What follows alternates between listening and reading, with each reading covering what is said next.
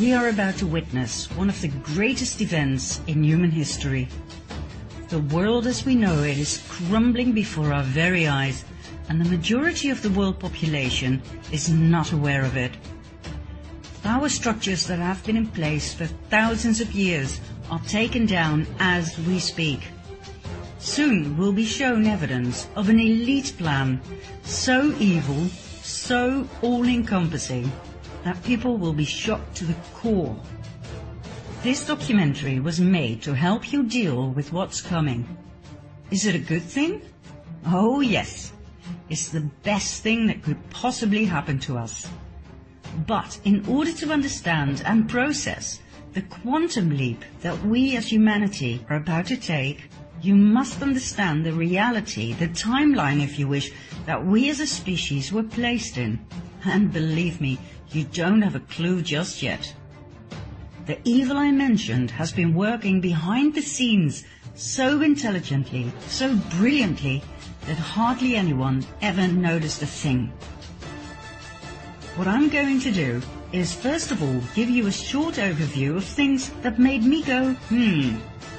Things that made me decide to start digging for the truth. We'll take it from there, shall we? Are you ready? Join me on a journey down the rabbit hole. Let's start with the recent forest fires, for instance in California. Did you know that these fires forgot to burn trees? That they were capable of cutting through houses? That they burn trees from the inside out? That they were able to lift cars, tilt them, and smash them down? Are you sure these are ordinary forest fires? And how about this one? We live in a world where mercury is considered highly toxic, but not when we inject it into children in absurd quantities.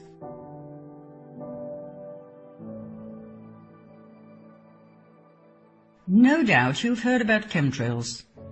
Denied by our governments for a long time, but recently acknowledged and referred to as geoengineering aerosols.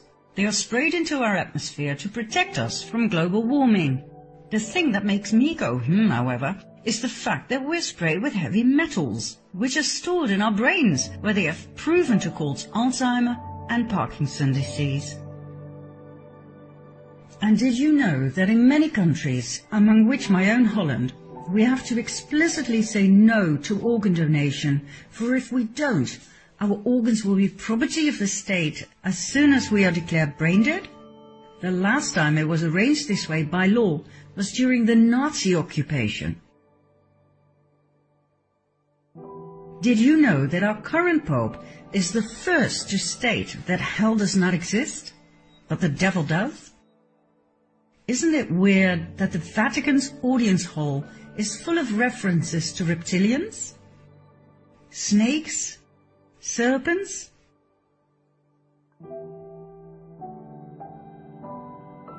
Did you know the Vatican's telescope is called Lucifer?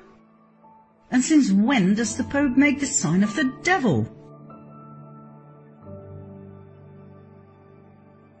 9-11. Whereas one bird can cause terrible damage to a plane, on 9-11 two planes managed to cut through steel. A third plane mysteriously disappeared in a building and number four plunged into the earth without leaving any debris or bodies. The planes were piloted by terrorists who only had had a few flying lessons in a small Cessna.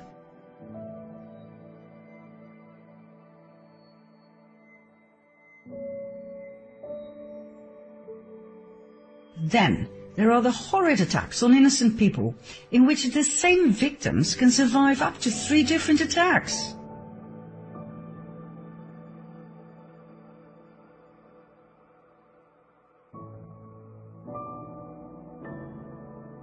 This lucky young man survived being shot in the head.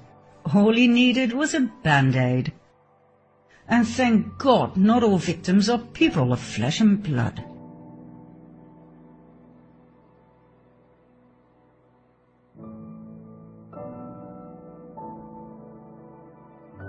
What do you think about this one? Are you a parent? Are you aware of the fact that children cartoons contain subliminal messages of sex and violence? Why?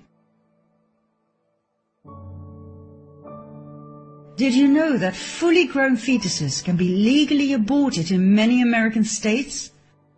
That advocates of full-term abortion state that unborn babies cannot feel pain? Whereas every doctor knows that the nervous system is the first to develop in fetuses? Is abortion of a fully grown baby not the same as murder? Okay, let's have a look at the migrant caravan.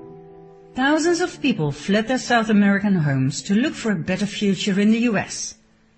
The trip covered 2,000 miles in one and a half months in order to be on time for the American midterm elections as a political statement against President Trump. This means they walked an average of 45 miles a day on flip-flops barefoot, like this, and like this. 45 miles a day? Why do Hollywood celebrities promote the use of facial creams containing the foreskin of baby boys? Do you realize that these foreskins are actually sold? That it's a trade? What's next? Drinking baby blood? Now, I'm going to give you five more, although I could go on forever. Counting down, number five. Did you know that diseases such as AIDS, Zika, SARS, and Ebola are actually patented? Do you know when something is patented? When it's man-made. Man-made diseases, are you kidding me? Number four. Your cell phone, laptop, tablet and your TV contain spyware that works 24-7, no matter whether your device is switched on or off. This means you are constantly being monitored. Each and every conversation, whether at home or at work, is recorded. Why? And by whom? Number three. In 2018, Monsanto known for its genetically modified seeds and crops, plus its poisonous weed killer Roundup, was bought by Bayer, a chemical giant that produces mostly poison. In other words, our food supply is now largely controlled by the producers of carcinogenic poison. Monsanto started off producing Agent Orange, a very powerful and highly toxic chemical used during the Vietnam War to eliminate forest cover and to destroy crops. But it turned out to do just a little bit more than that, causing horrific birth deformities and various types of cancer. According to experts, the fusion of Monsanto and Bayer was the perfect match made in hell. Number two, in 2018, Hillary Clinton admitted that she deleted 33,000 emails from a private server used as Secretary of State. Not only that, she used a hammer to smash her cell phones, SIM cards and hard drives. Any further evidence that could have been used against her in a court of law was destroyed by fire that conveniently started in the office of a mansion. Did she actually get away with that? And last but not least, number one, President Obama received the 2009 Nobel Peace Prize only months after his inauguration. Why, for God's sake? He came from nowhere and had achieved nothing at the time. In the following eight years, he invaded seven countries and dropped a bomb every 20 minutes. Who on earth was on that Nobel committee? The world is not what you think. And guess what all of these things have in common? They were completely ignored by the mainstream media. Not one news channel covered or questioned any of it. And just when I thought I'd seen it all, this became President of the US. I always thought there were two political sides in life, left and right. Left was for the common people, right was for the rich. But I soon found out that my ideas did not reflect reality at all. Obama seemed to have enchanted everybody, including myself, with his good looks and charms. But like I said, he invaded seven countries. He was a Democrat, for God's sake. And Democrat Bill Clinton went from one sex scandal to the next, lying under oath and getting away with it. Maybe left and right were simply two wings of the same bird? In spite of my leftist upbringing and background and my fierce opposition against Trump, I decided to give him the benefit of the doubt. But how did he get elected in the first place? Just before the elections, WikiLeaks arose. Founded by Julian Assange in 2006, WikiLeaks is a giant online library of the world's most censored documents, obtained by whistleblowers at the highest level. Much information deals with war, spying and corruption. Now, just before the presidential elections, WikiLeaks published highly incriminating evidence of the corruption within the Clinton Foundation and the Clinton presidential campaign. So, what happened? That happened. On January 20, 2017, Donald J. Trump was inaugurated as President of the United States of America. But how did WikiLeaks obtain the evidence of the Clinton corruption? It was leaked by an employee of the Democratic National Committee, Seth Rich, who was subsequently found dead with two bullets in his back. Who killed Seth Rich? We will find out in the next episodes. What do we have for now? Donald Trump as President of the US. And then, out of nowhere, arose the enigma of Q.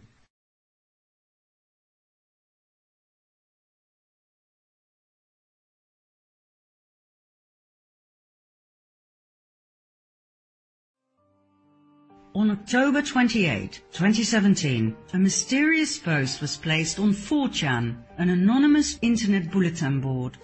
It contained nothing but codes, this was the beginning of a new phenomenon.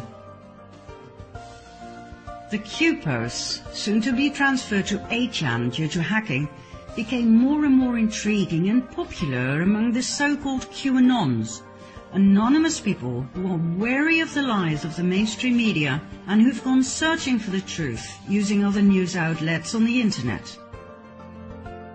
I will get into the identity of Q later on in this documentary. Q communicates with the people by means of the Q posts, drops or crumbs that we, the Anons, pick up and decipher. The Q crumbs portray a better world, without wars, treason and corruption. A world after the Great Awakening. Q uses words and short sentences that keep coming back.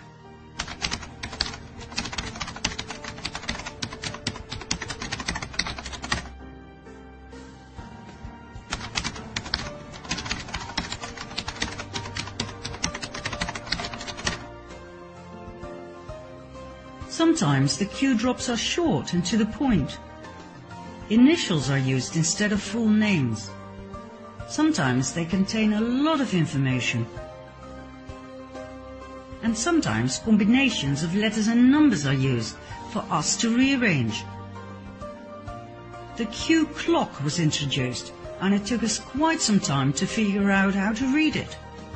And then there was the Q map containing an incredible amount of vital information. The map was made by Dylan Louis Monroe. It contains an overview of the true history of mankind and its covert power structures. Q is not a cult, as suggested by opponents. After all, it tells us not what to think or what to do. It merely gives us questions, clues and riddles. We need to do the research in order to find the answers. And that is how we discover the truth. Through this research, I've come to find out more about American and global politics than I'd ever dreamed of. I was never really interested in politics, but the Q drops opened my eyes to a whole new world, a world of secret societies, secret services within secret services, and secret deals made on a grand scale. A world with shadow governments, with an excessively rich 1% of the world population that actually runs the world. Not our political leaders, not our presidents, but a very small group that we refer to as the Illuminati or Cabal. I learned about an evil master plan to completely dominate the world. And the ordinary people like you and I, we know nothing.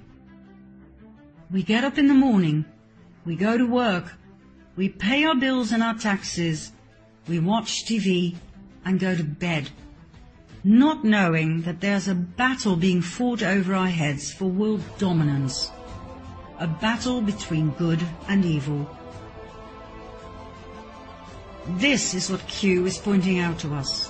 But we the Anons have to do the research. And we do. Like nerds, like an army of digital autists, we connect the dots. There is a war going on for world dominance, for the absolute submission of the masses. How is this achieved? By the constant waging of war, by the introduction of the Federal Reserve Bank and central banks, by trafficking drugs, oil, and people. The only two American presidents who tried to break down the power of the elite, beginning with the banks by printing their own interest-free, debt-free money, thus bypassing the Federal Reserve System, were Abraham Lincoln and John F. Kennedy. What else did they have in common? They got murdered.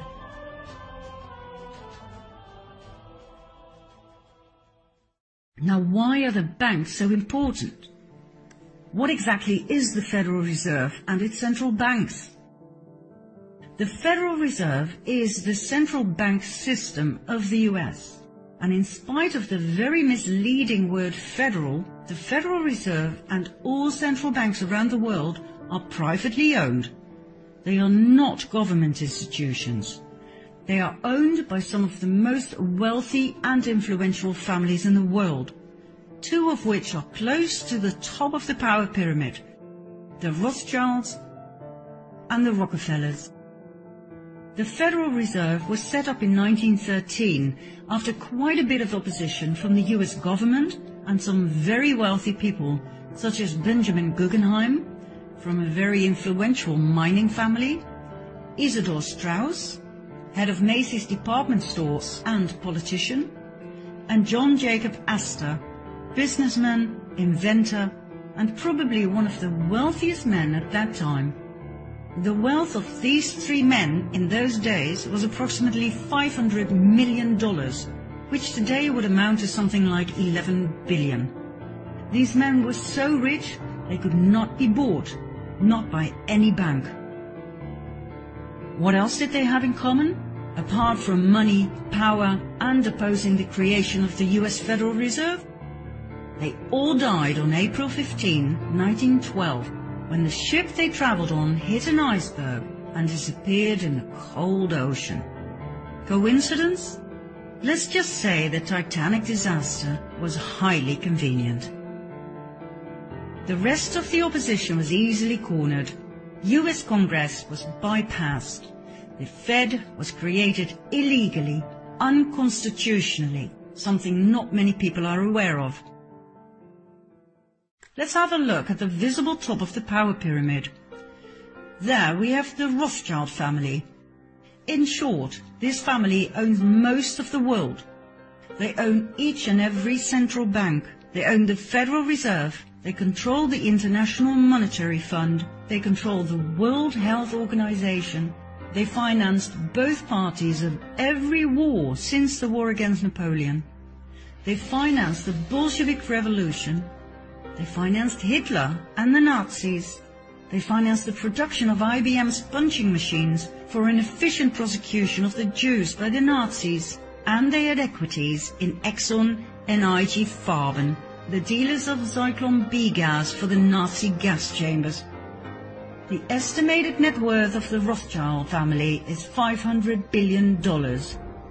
When you have that much money and power, you can poke the chest of the Crown Prince of Great Britain like he's your bitch.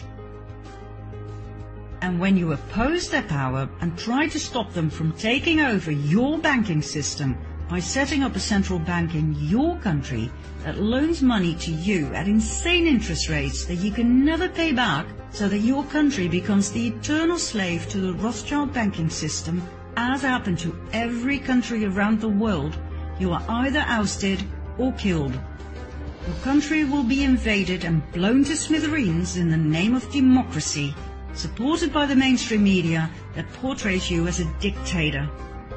The same applies to those who refuse to accept the almighty US petrodollar. Oh, and there's much more, but we'll leave that for another time. The Rothschilds are not the only ones dominating the world. They are just part of the 1%, the elite. Another family of great influence are the Rockefellers. They made their initial fortune through oil. That fortune led to massive industrial influence, influence in American politics, the banking system, and the pharmaceutical industry. They founded schools and universities, leaving a huge imprint on what should and should not be taught to our children and students. The Rockefellers further expanded their tentacles of power into the medical world and into hospitals. They now own the Rockefeller University with its Academy of Medicine and the Academy of Sciences, the International Health Foundation, the American Cancer Society, the Drug Trust, the American Medical Association, and the FDA. Everything was in the hands of the Rockefellers. They further infiltrated the educational and medical system by means of the Rockefeller Foundation, giving grants to specific research programs such as the research and development of vaccines, for instance against Ebola, yellow fever, Zika, the flu, and Gardasil, which was further developed and promoted by billionaire and partner in crime Bill Gates. Every case of dangerous side effects such as miscarriage, autism, sterility, seizures, paralysis,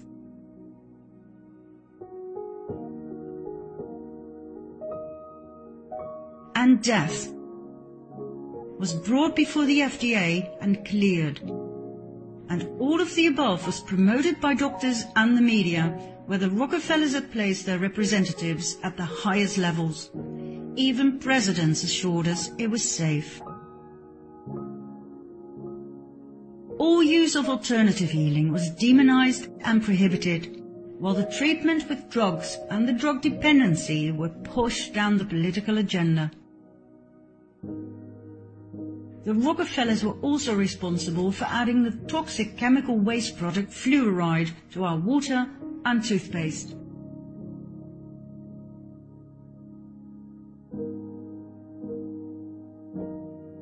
And as usual, the media spread lies about its healing qualities. No doctor or dentist ever tested its efficacy. They simply told their patients what they'd been taught at the Rockefeller institutions. Yet another field of interest was the genetic manipulation of crops. The Rockefellers own millions of shares of Monsanto stock, as does their partner Bill Gates. Their mutual interest in eugenics, which aims at improving the genetic quality of the human population, will come as no surprise. Back in Nazi Germany, the Rockefellers financed the horrific eugenics experiments performed on Jewish people, trying to create a superior master race. So, in short, two very powerful families that rule the world and its population are the Rockefellers and the Rothschilds. And guess what? They are not even the most powerful. There are other families that exceed the Rockefellers and the Rothschilds, both in money and in power.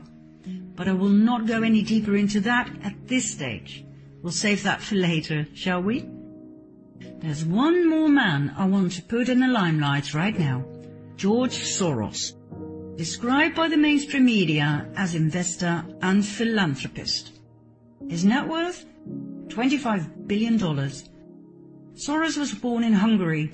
After World War II, he moved to England and then on to the US, where he made a fortune with his hedge funds and his merciless ways to manipulate the financial market, using crises to further increase his own wealth and expand his power. He prides himself in taking no responsibility for his actions and the destruction he caused to literally millions of people. I quote, I am here to make money. I cannot and do not look at the social consequences of what I do. Soros strikes me for his choice of funding. For example, NAMBLA, the North American Man-Boy Love Association. Their goal and their slogan, sex before eight before it's too late. This is their mascot. Why does this great benefactor support a pedophile club such as NAMBLA?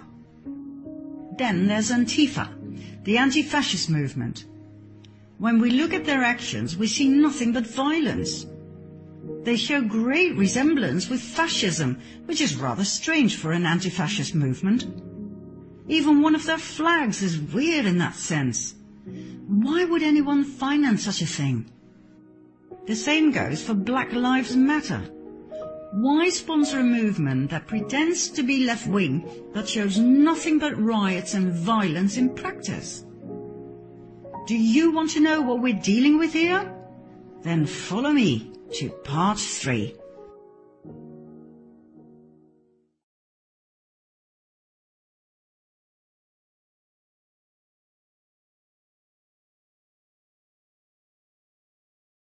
The migrant caravan that headed to the southern border of the US in April 2018 was covered by the media big time.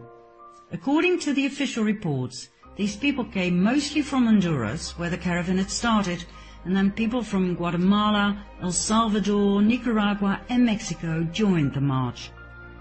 The main reasons for them to flee their home country were gang violence and poverty.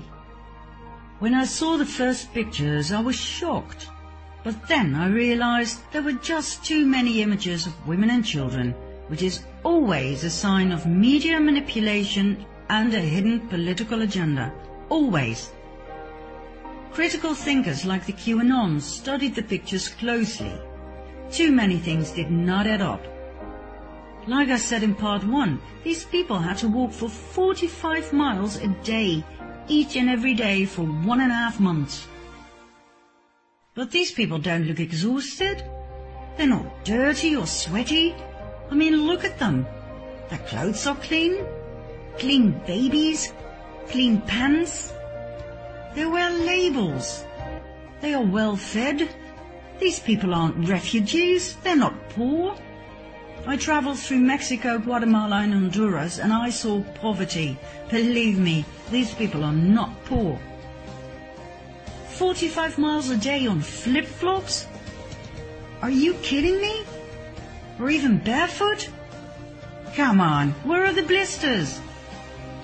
And why aren't they carrying what is needed for a journey like that? Blankets, food, water, where are the spare diapers? Some people do have small backpacks, but they appear to be brand new. So, what did happen? First of all, buses and vans were deployed to transport all of these people from Honduras to the US border.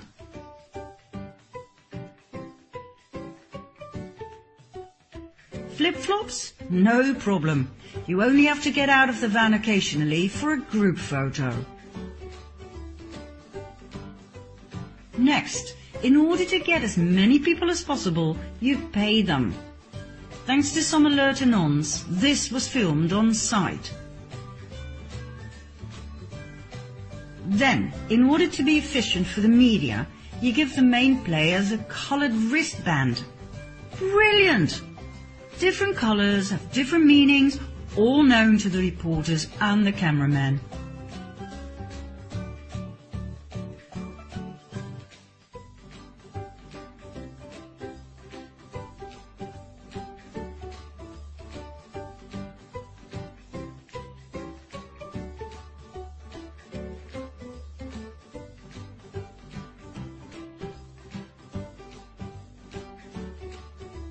Some people overact.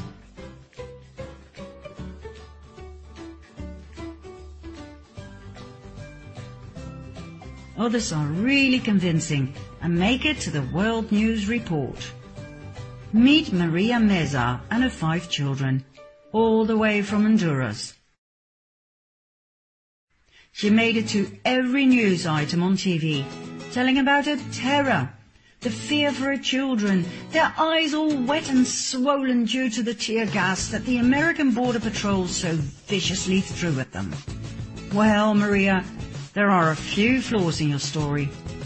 I've looked at every single picture of you and your beautiful girls. None of them show any signs of tear gas.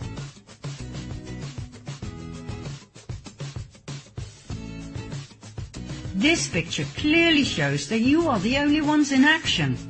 The cameraman shoots away, completely unhindered by the gas, there is no panic. Let's have a closer look at this picture.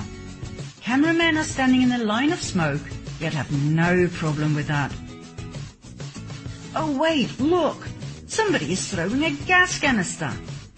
Is that a fellow refugee? Maria told the press that her son went back the next day to get the canister and show it to the reporters. Shame on you, America. I do hope Maria was paid handsomely. I really do. But her story sucks.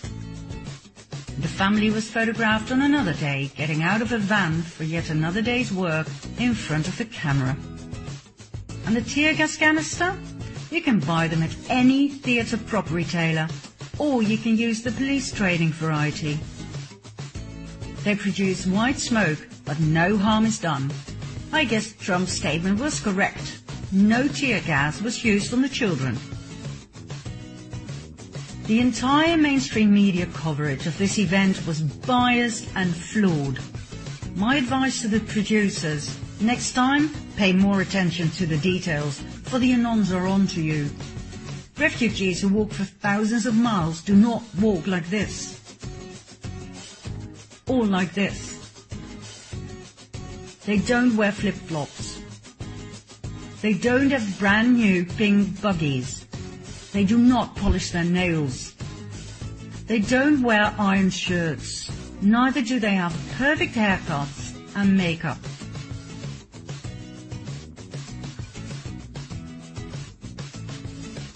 When they say they flee their country because they're so poor they can't even buy food, don't show them with digital cameras and iPhones.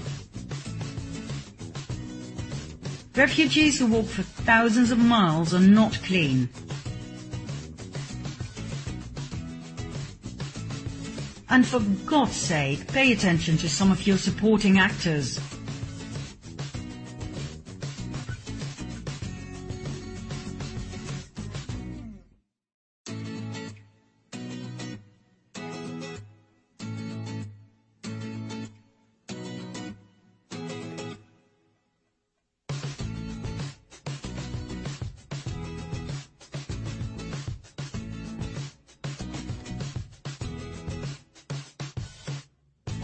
Photoshop someone into a picture, make sure you don't forget his leg. Oh, and make up your mind, will you? Do you want the shirt on or off?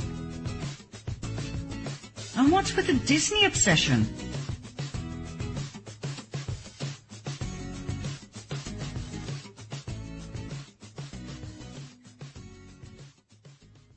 When you really want to know what's going on in the world, you have to do the research, just like Q keeps saying. And when you do, you will see what's real and what's not. The migrant caravan was a staged event with a political motive. Who was behind it? Who financed such a great event? George Soros. That's right, our great benefactor, George Soros, connected to the pedophile club NAMBLA and the rioting and violent Antifa and Black Lives Matter. How do we know he's behind all of these so-called social movements? Well, it's not really a secret. According to an analysis of his tax filings, he invested $33 million in the notorious Ferguson riots alone. Soros promised everyone who participated in the massive protests $15 an hour. In the case of the migrant caravan, all they had to do was play the part of poor refugees looking for a safe haven.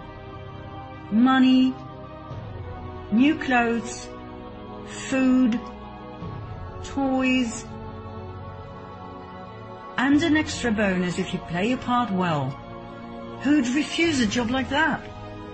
Soros made a mistake by not fulfilling his financial promises.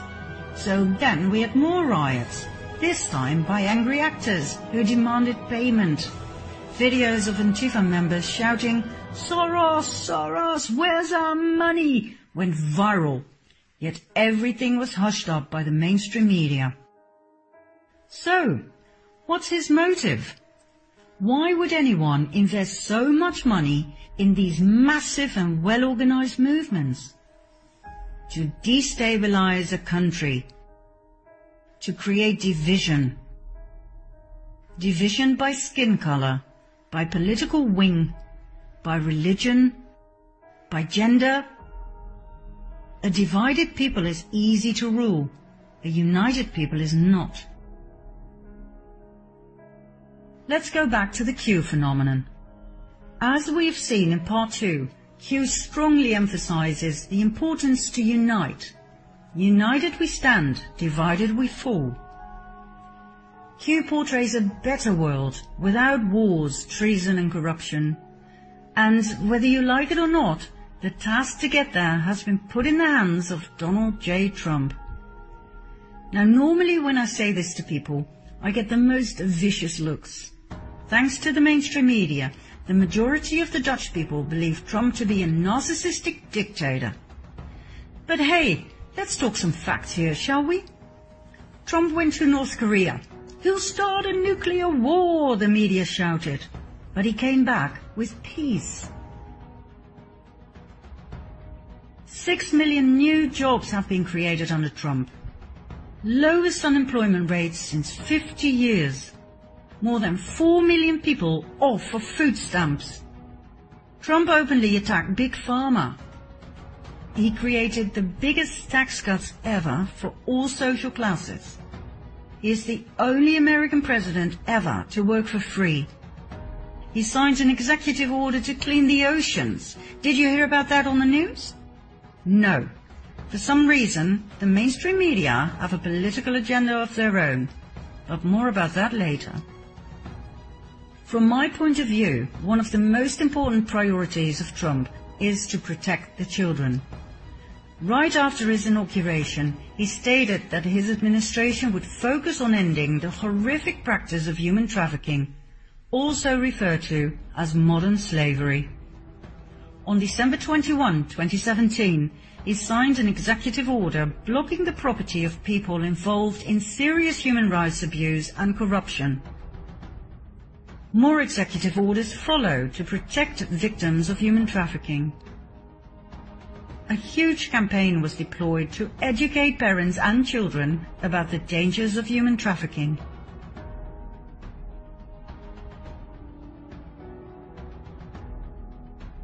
Throughout 2018 and 19, many arrests took place. Thousands of child molesters were arrested. Thousands of victims were rescued. Trump keeps emphasizing that most victims are smuggled into the country through the southern border. He shows numbers, statistics,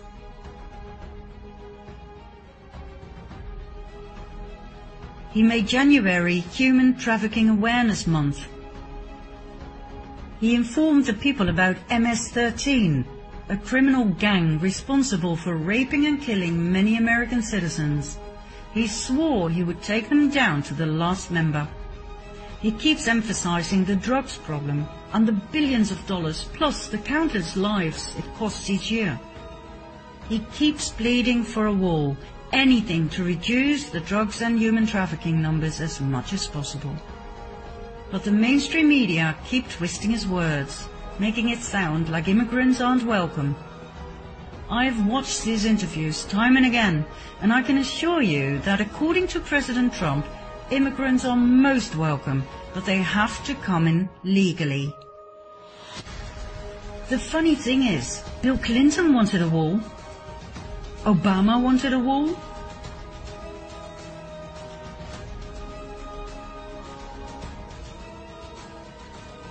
Hillary wanted a wall. They all voted for a wall when they were still in the Senate. I'm talking about the 2006 Secure Fence Act, passed by a Republican Congress and signed by President George W. Bush. It wasn't a problem back then, but now all of a sudden, Trump is an immigrant hater? The more I study the subject, the more I understand why Trump is bashing fake news. But more about that soon. Back to Trump's war against human traffickers. For years, whistleblowers at the highest levels have been stepping forward with testimonies about child trafficking for the elite.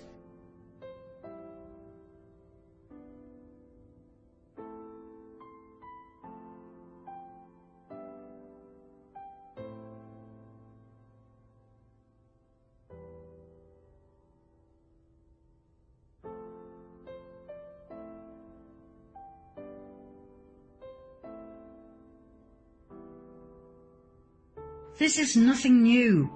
It was just never dealt with. Until now. The thing is, when I talk about this in my presentations, people don't want to hear about it. They don't want to look at these pictures. Which I understand. I would rather look away as well. But that reminds me of the famous one-liner of the Germans right after World War II, after being confronted with the painful question, how could you let the Nazi atrocities happen? Why didn't you do something?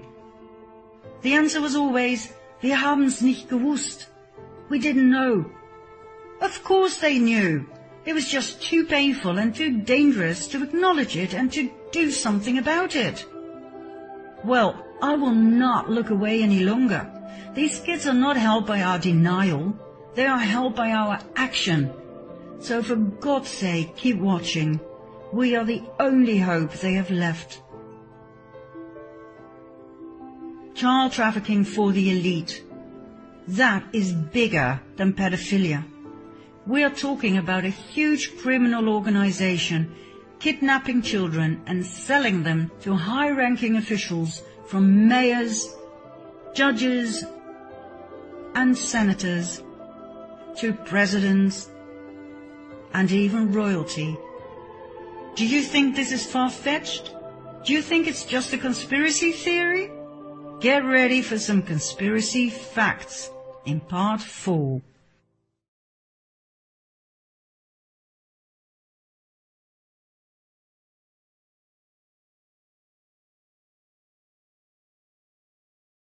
In 2010, right after the devastating earthquake, 33 children were smuggled out of Haiti. The woman who was arrested, Laura Gaylor Silsby, said they were orphans who were about to be adopted in the US.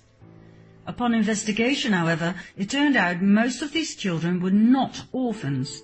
They were later reunited with their parents. Furthermore, there were no adoption papers to be found. These kids had simply been abducted stolen from their parents. Who exactly is this Laura Gaylor Silsby? First of all, she was on the board of directors of Alert Sense, the company that provides the technology for Amber Alert. Amber Alert is the broadcast emergency response to recover abducted children. Isn't that an interesting paradox? A convicted child trafficker? Yes, she was found guilty and convicted connected to Amber Alert, set up to rescue children? Secondly, this lady is the founder of the Baptist organization New Life Children's Refuge, an orphan rescue mission for Haiti. Sounds to me like she had a way to smuggle children out of the country real easy. Nice cover. Last but not least, she's a close friend of the Clintons, who immediately paid for a lawyer, Jorge Puello, who himself is a convicted pedophile. He was arrested and convicted for leading an international human trafficking ring involving women and children. All of this came out into the open thanks to WikiLeaks that published the secret emails between the Clintons and Laura Gaylor Silsby. Let's continue with Haiti some more before moving on, shall we? Haiti was put in the limelight once again with the Oxfam scandal. Oxfam, known for its shops throughout the world for empowering women and for fighting poverty, was banned from Haiti following the 2010 earthquake. There were orgies with prostitutes, some of which were underage. In other words, with children. Leaked emails further confirm that $3 million were diverted from Haitian relief funds via the Clinton Foundation to pay for Chelsea's extravagant 2010 wedding. When Trump called Haiti a shithole, the whole world went mad. But he was right. What he referred to was what the so-called non-profit organizations had turned the island into after the earthquake. The Red Cross collected half a billion dollars for Haiti and all it did was build six houses. The Clinton Foundation ruthlessly misappropriated the earthquake donations from international donors and got away with it.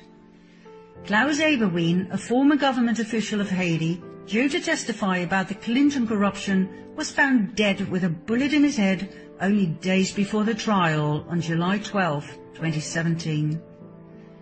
Monica Petersen, the young social anthropologist who went to Haiti to investigate human trafficking on the island and who tweeted some critical thoughts about the Clinton Foundation, was found dead by hanging shortly after, in November 2016. Her death was ruled suicide and when surgeon Dr. Dean Lorich openly vented his disgust about the corruption by the Clinton Foundation that he himself witnessed while trying to save lives on the island, he too ended up dead.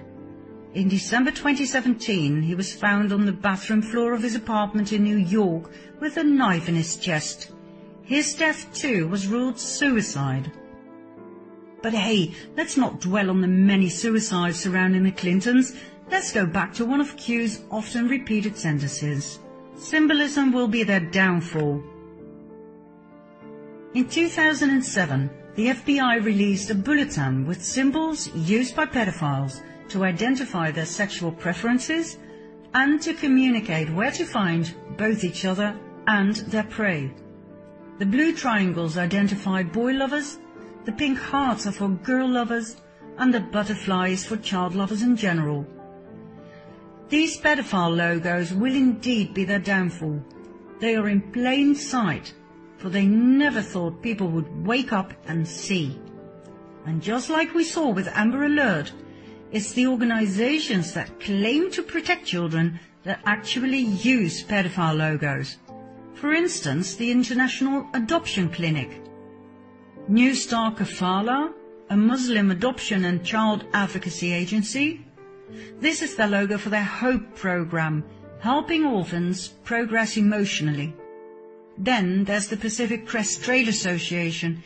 It changed its logo in July 2017 after the pedophile connection in the capital A was discovered by the public. Now, I'm not saying these organizations are proven pedophile dens. I'm merely pointing out the interesting choice of logo, which of course could be totally based on coincidence. This logo eerily resembles the boy lover symbol. It was used by the Pierre Elliott Trudeau Foundation, set up by the Canadian Prime Minister Justin Trudeau in honor of his father. This logo was on the 2015-16 annual report. Then there's Alpida, a Canadian refuge charity.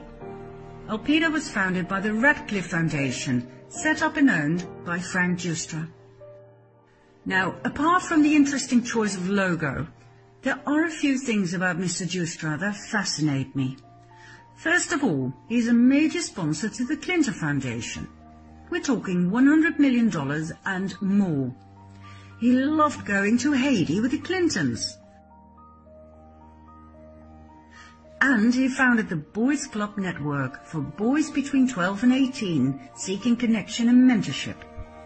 His co-founder is Jim Crescenzo, a teacher from Vancouver who received an Excellence Award from none other than Justin Trudeau. Now once again, I'm sure this is just coincidence. But what is it that Q keeps saying about coincidence? How many coincidences before mathematically impossible? For someone who claims to be a decent family man, Justin Trudeau sure has some interesting friends. Take Christopher Ingvaldson, a Canadian private school teacher, convicted for the possession and distribution of child porn. For many years he was Trudeau's friend and roommate. Then there's his best friend Peter Dalglish, the world-renowned humanitarian who was caught in the act in Nepal with two children aged 12 and 14. He was the founder of Street Kids International and the Trails Youth Initiative program. Now, I'm sure these programs do great things for kids, but why choose pedophile logos? And why are so many set up by registered and convicted pedophiles and sex offenders? I mean, if you're a pedophile, wouldn't it be great to have your own child protection program? To have access to all those lovely children to pick from? Mind you, these children often come from troubled backgrounds. Some have criminal records. Many suffered from neglect and abuse in early childhood. Easy prey, and no concerned loving parents to protect them. I mean, look at CPS, the Child Protective Services, exposed in 2007 for legally kidnapping and selling children for adoption out of foster care. The lady who exposed them, Congresswoman Nancy Schaefer, was murdered in 2010. Now back to Trudeau's interesting best friends. Here we have Ben Levin, former Deputy Minister of the Ministry of Education, arrested and convicted in 2013 for making and distributing child pornography. Then there's Jian Ghomeshi, the Canadian CBC radio host arrested and charged in 2015 with seven counts of sexual assault and one count of overcoming resistance by choking. Now, I don't know about this, but if I were Trudeau, I'd be more careful selecting my friends. He is surrounded by registered pedophiles and sex offenders. There's another prominent place where the FBI symbols of pedophilia can be found, in Hollywood. We briefly saw in part one that children cartoons contain references to sex and violence.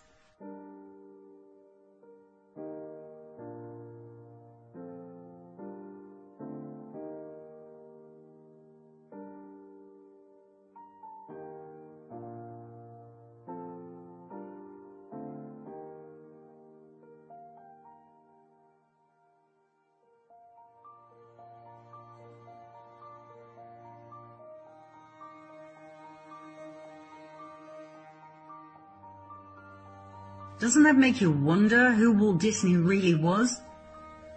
Why are children exposed to Illuminati symbols, such as pyramids and the all-seeing eye, time and again?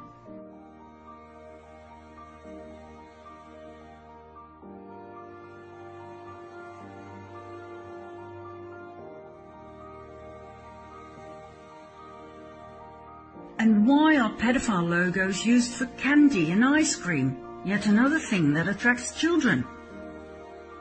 The more I dived into this topic, the more I realized to what extent this had actually drenched our society. Top directors such as James Gunn, who openly and proudly tweet about being a pedophile. I guess this is normal in Hollywood?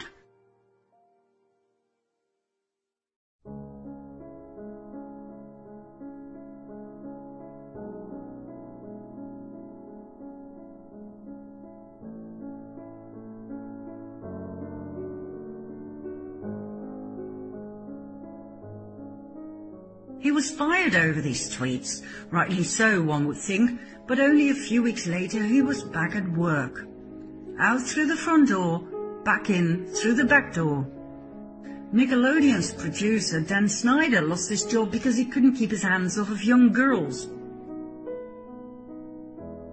And here we have Brian Peck, a convicted child molester who only spent 16 months in jail, after which he was offered a job right back with Disney, where he continued working with underage girls. Once again, out through the front door, back in through the back door. Jason James Murphy kidnapped and sexually assaulted an eight-year-old boy in 1996. He served five years in jail, moved to California, used his shorter name, Jason James, and became a casting agent for child actors. The list of sexual predators in Hollywood is endless. Only recently were some of them called out by their victims and arrested. Most victims never dare to speak up, for the predators are absolute legends in Hollywood. Actor Corey Feldman was one of the first to speak up about child abuse in Hollywood. He and his best friend Corey Haim became actors at a very young age. They were incredibly successful and famous, but the price was high. They were sexually abused by various adults they worked with. It was common knowledge that the two Coreys were passed around at Hollywood parties. They resulted in great trauma that was buried for many years. The two Coreys sought relief in alcohol and drugs, which eventually led to Corey Haim's death at the age of 38. It wasn't until recently that Corey Feldman called out his abusers. Elijah Wood, who became world famous for his part as Frodo in The Lord of the Rings, supported Corey Feldman's statements about Hollywood as a pedophile den. Elijah was protected by his mother, who wouldn't let him visit any of the parties where a lot of the abuse took place. World-renowned actors such as Robert Downey Jr. and Brad Pitt also stepped forward to support all of these statements.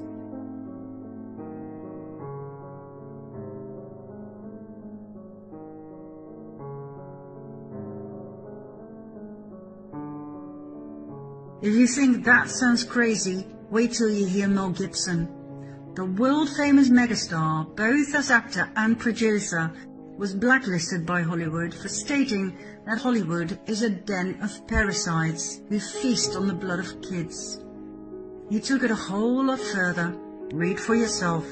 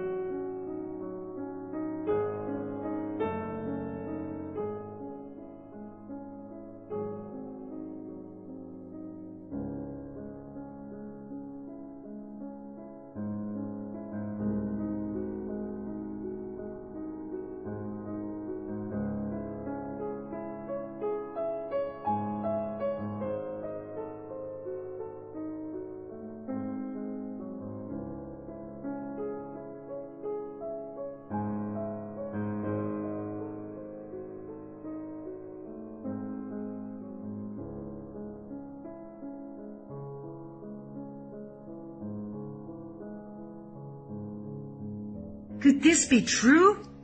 Eating babies? Drinking their blood? Will this have a happy ending? Oh yes. Let's move on to part five.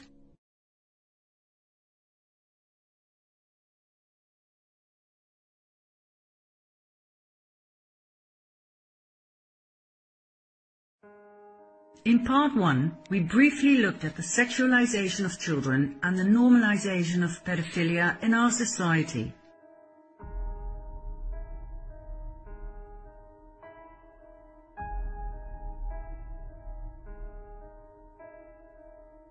Innocence is sexier than you think? And what about this clothing store called Sweet and Sexy Kids? What the hell is sexy about kids?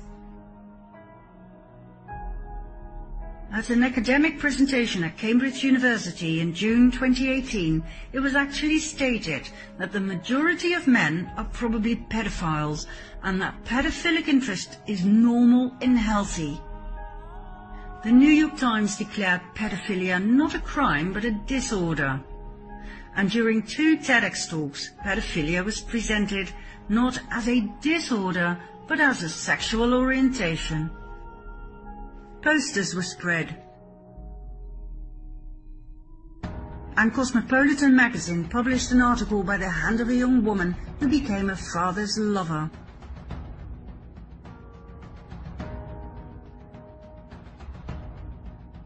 Now, of course, in order to make all of this legal, the age of consent had to go down, so that having sex with a child would no longer be a crime.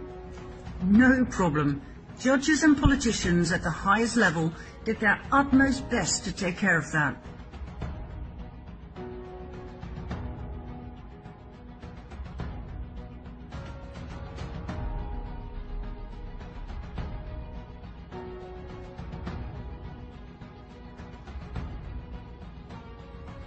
Not many people know that Patricia Hewitt was General Secretary of the NCCL, later known as Liberty which was affiliated to PI, the Pedophile Information Exchange. Then there's former British Prime Minister Theresa May, who thinks pedophiles should be allowed to adopt children too. When you study the patterns of this topic, it seems there is a larger plan behind it all. Why is it so important to legalize pedophilia? Why is having sex with children so important? Any psychologist can tell you how harmful it is for children to have sex at a young age, and that consent is a very dangerous concept, as pedophiles often tell their children they are simply demonstrating just how much they love them. Sex is then confused with love. The child cannot comprehend the subsequent feelings of pain, shame, anger and fear. The secrecy put upon them is hard to deal with all of this results in great trauma. Why then would a society push pedophilia down our throats, bit by bit, step by step, normalizing it so that we grow to the idea instead of reject it? Why create a society of traumatized people? Why are pedophile logos used in children cartoons, Disney movies, candy and ice cream, child protection centers, adoption agencies, in business and in politics. Meet Sheila Jackson Lee, member of the House of Representatives, proudly wearing her young boy lover ring. What is going on here? Let's follow a lead. Check this out. This still image appears in a video clip of a band called Sex Stains, and this is where it gets interesting. They played at Comet Ping Pong, a restaurant in Washington, D.C. Best known for its pizzas, ping pong tables in the basement, high-profile clients such as Hillary Clinton and the Obamas, and a conspiracy theory called Pizzagate. More about which in a bit. Meet the owner of Comet Ping Pong, James Achilles Alefantis. When Alefantis started his restaurant in 2006, he didn't have much, according to himself. Yet in 2012, only six years later, he was named as one of the 50 most powerful people in Washington, D.C. That fascinates me. You don't become that powerful by running a pizza place. So, who exactly is James Alefantis? He portrays Comet Ping Pong as a family-friendly restaurant Yet his tweets and those posted on his Twitter account are controversial, to say the least.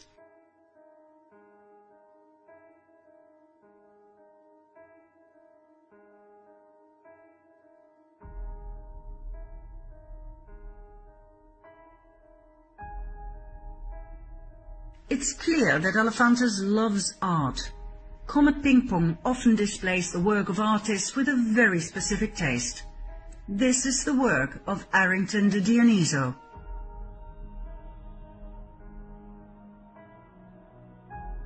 Hmm, not a big Trump fan, huh? Why is this on the walls of a child-friendly pizza place? Alefantis loves a good party. Now here's a picture he wishes he never posted. Meet his party friend, Miss Summercamp. What else? He had a love affair with David Brock, political consultant and founder of Media Matters for America, a progressive research and information center dedicated to comprehensively monitor, analyze, and correct conservative misinformation in the US media. In other words, an organization for censorship. Brock's Media Matters received $1 million from none other than George Soros back in 2010. Brock also founded Correct the Record with the sole purpose of censoring all negative reports on Hillary Clinton on social media. Censorship once again. So, James Alefantis is definitely a lead we must follow. What else do we know about him? He is best friends with the political top of the US. He is closely connected to the Podesta brothers, John and Tony Podesta. John Podesta is quite a hotshot in American politics. He was White House Chief of Staff to President Clinton, Counselor to President Obama, and Chairman of the 2016 Hillary Clinton presidential campaign. Tony Podesta is a political lobbyist and art supporter. He and his ex-wife Heather collect the work of, for instance, the Dutch artist Martin Fearlings.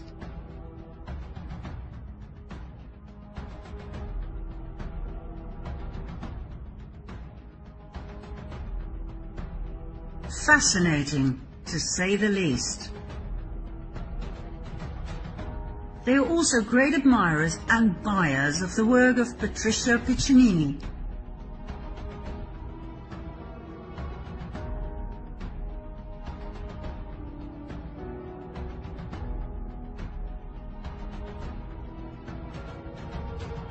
And what about the work of Biljana Đurđević that actually adorns the Podesta's living room?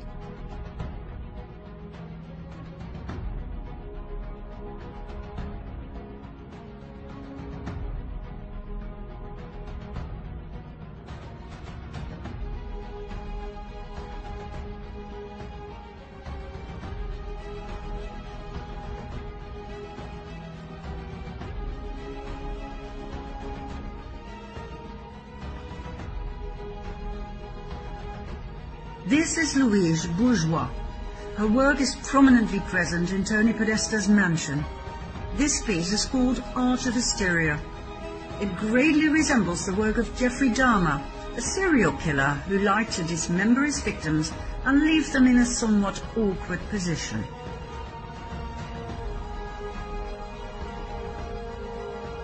And then there's the most interesting work of Kim Noble, a survivor of severe trauma in early childhood, which left her with 13 alter personas. Her artwork shows the horrific things she experienced as a young child, like torture and rape.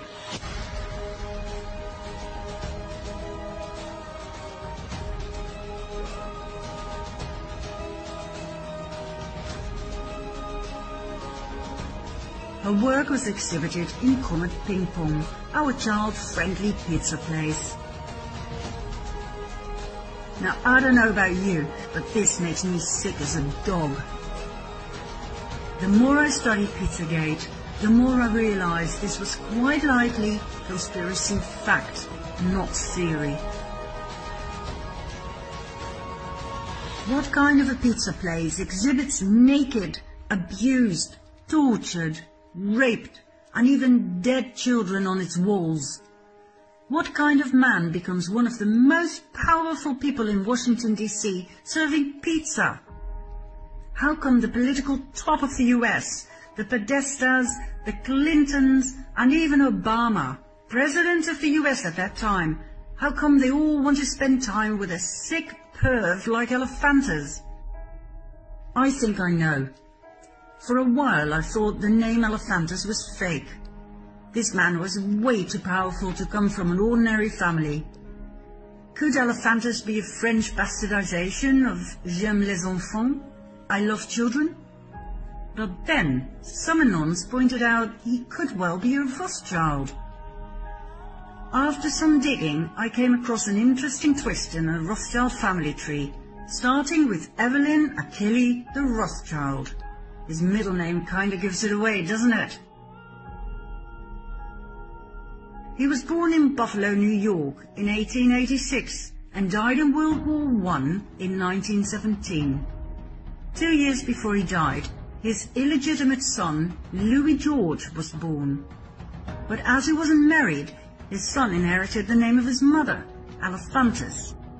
The boy grew up and married Helen Rapaz and had two sons, one of which is Achilles Louis Alefantis, the father of our very own James Achilles Alefantis. His mother's name is Susan Reed Shoemaker.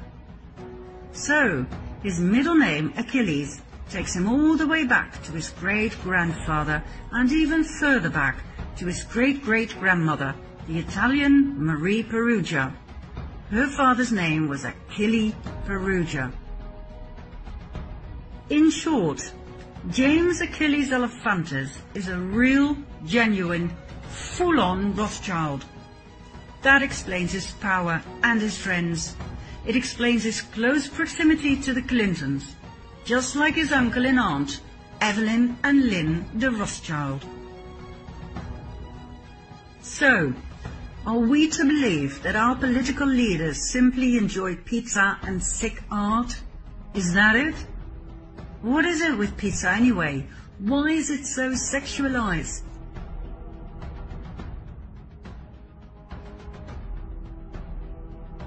What's with the Besta Pizza pedophile logo? Which, by the way, was quickly changed the moment Pizzagate became an item. Is it all just a coincidence that the Podesta emails, revealed to the public by WikiLeaks in 2016, contain countless pizza-related words such as cheese, hot dogs, pasta, walnut sauce,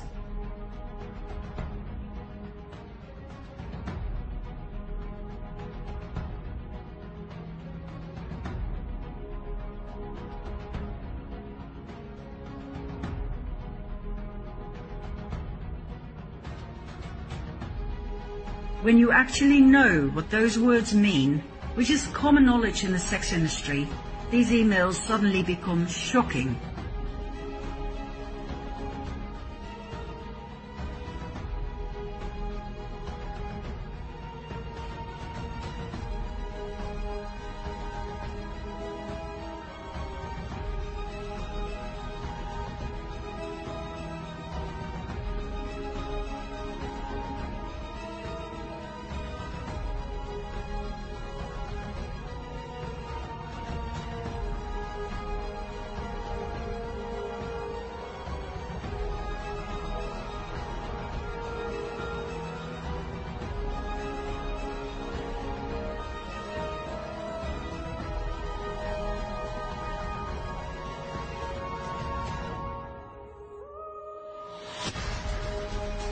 This why Hillary deleted 33,000 emails for which she is currently scrutinized? Does that explain what Obama meant when he ordered $65,000 worth of hot dogs and pizza flown in from Chicago to the White House in the middle of the night for a private party?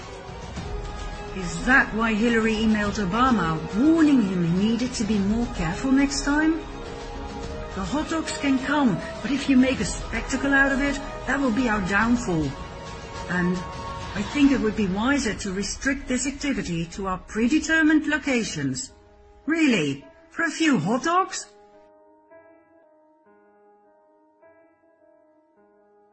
Isn't it weird that these security camera pictures of children lying on ping pong tables in the basement of Comet Ping Pong are shown on the walls upstairs? Who the hell was watching them? And why does their website have a super secured backdoor to a secret division where you can order pizza pictures for absurd prices? This screenshot was made public by a hacker. It's in low resolution, so I will read out loud what it says at the bottom. This month we have five fresh pizzas for your enjoyment. We also have four surviving pizzas from last month's session. All are on sale at an extremely low price, as they are in poor health and not expected to survive. So a requirement is that you finish eating your pizza after your session. This month's special includes a 30% discount on severe torture. Each image below is available for $1,000 in fine print. Why are they talking about kill rooms, murder, and rinsing it off when you're done? What the hell is going on here? To tell you the truth, at this point in my research, I experienced what we call cognitive dissonance.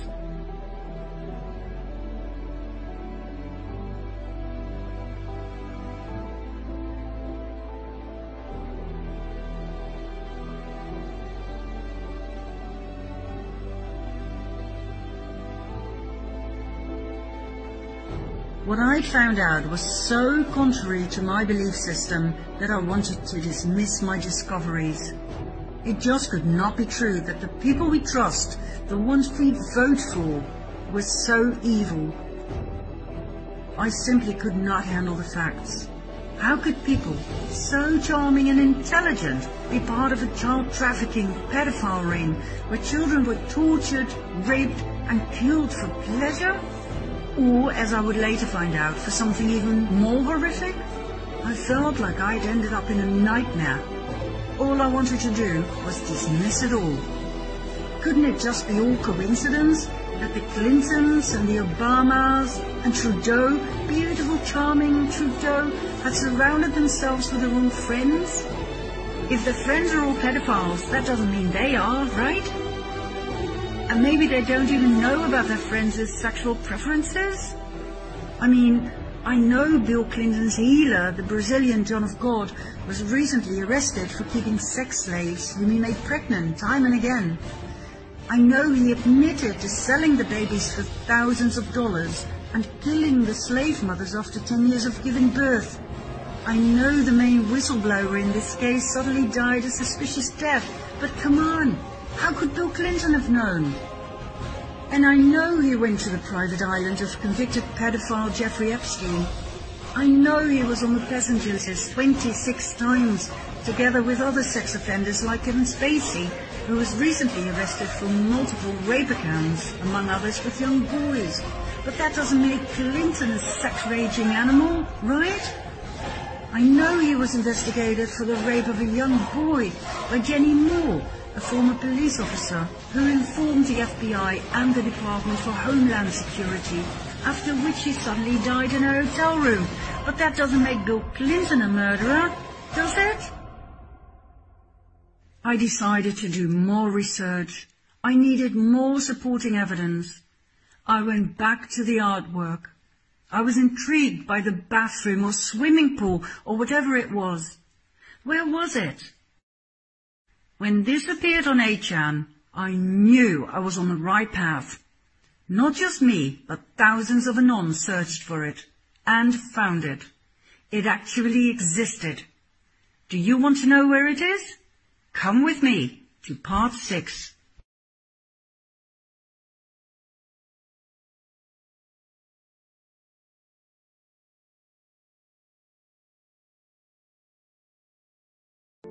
The swimming pool in the artwork bought by the Podestas actually exists. It is the subterranean swimming pool at Biltmore Mansion in Asheville, North Carolina. This was the home of multimillionaire Gloria Vanderbilt, who recently passed away at the age of 95. Here we have Gloria and her two sons, Anderson and Carter Cooper. Carter committed suicide when he was 23 Anderson is a well-known news reporter for CNN. Why does Gloria's swimming pool appear on paintings of tortured children? Is it a coincidence that the little boy so strongly reminds me of Anderson Cooper, Gloria's son? Could there be a connection between her swimming pool and the entertainment with young children for the elite, as mentioned in the infamous Podesta emails? Anderson Cooper, son of Gloria Vanderbilt, world-renowned and award-winning reporter for CNN. He was caught overdoing it from time to time, making things look much worse than they actually were. But hey, maybe he's just a bit of a drama queen. At least it led to some funny responses on social media.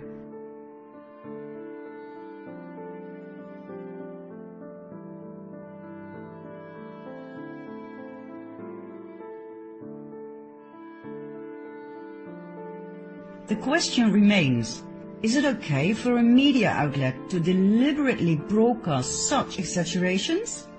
Is that honest broadcasting? Is it okay to influence the public with headlines such as these? Is it okay for the Dutch news network NOS to show a twisted version of an interview by BBC's John Sweeney asking Putin about the killings in the Ukraine, where the NOS edited the original interview so that Putin seems to walk away, ignoring Sweeney. Yet the original interview, which can also be found on the internet, shows Putin taking his time answering the question. Is it okay for several American news outlets to accuse Trump of raping a 13-year-old girl together with Jeffrey Epstein, a convicted pedophile? Is it okay that there's a deafening silence from the mainstream media now that the flight records show that it wasn't Trump, but Bill Clinton who joined Epstein at his parties with underage girls on Orgy Island? Is it okay that Trump's words about MS-13 gang members being animals were totally twisted, obviously on purpose, so that he seems to refer to immigrants being animals?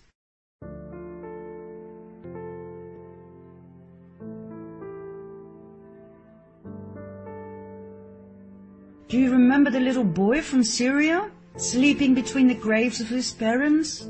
That too was staged and broadcast on purpose as to manipulate the people into yet another war.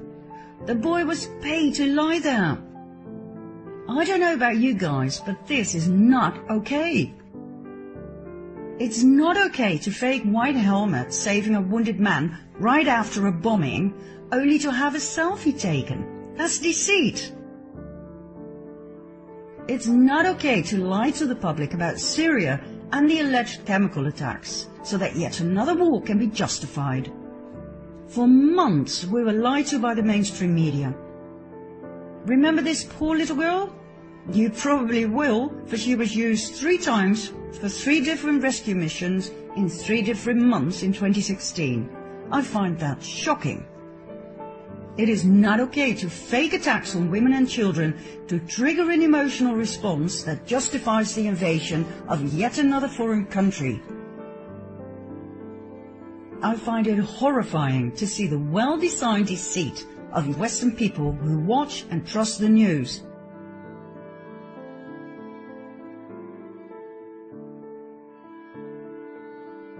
Do you remember this one?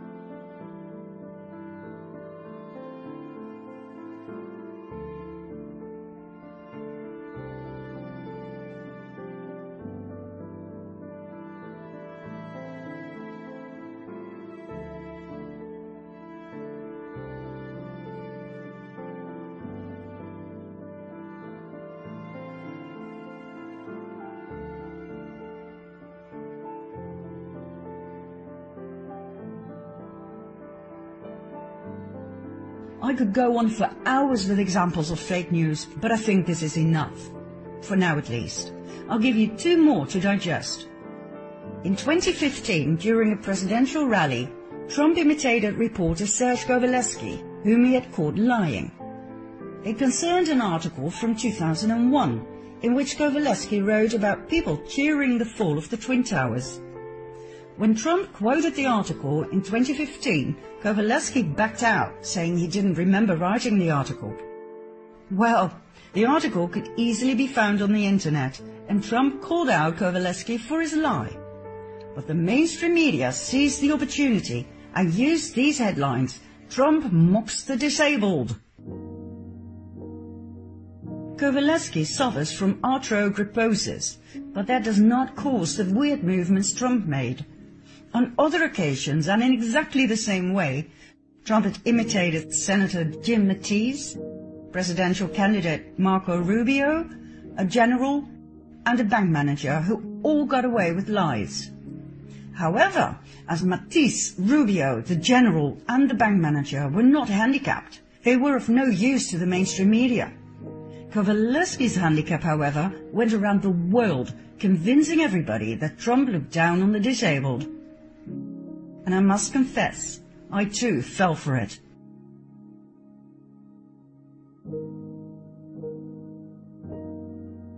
Then, last but not least, for two years the mainstream media kept pushing the liberal agenda on Trump and the alleged Russian collusion, whereas on March 23, 2019, the Mueller investigation officially ended and nothing was found.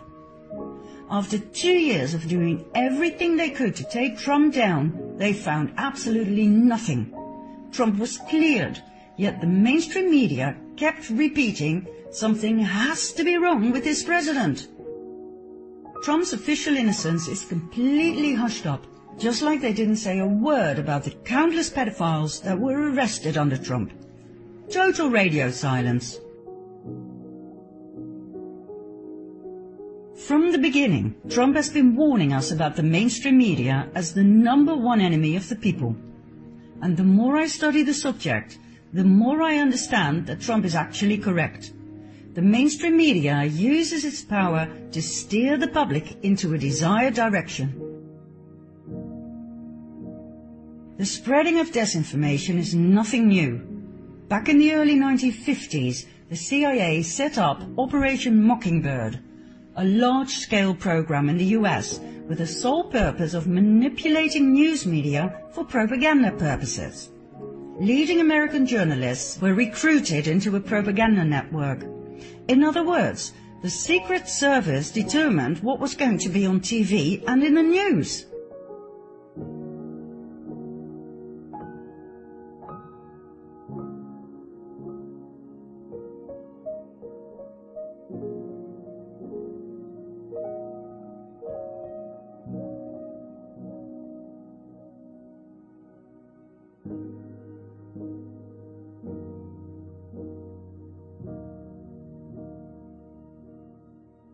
Has anything changed? No, apparently not. German whistleblower Udo Ulfkotte, high-profile journalist for the Frankfurter Allgemeine, stated in front of the camera that he felt deeply ashamed to have consistently lied to the public for over 25 years.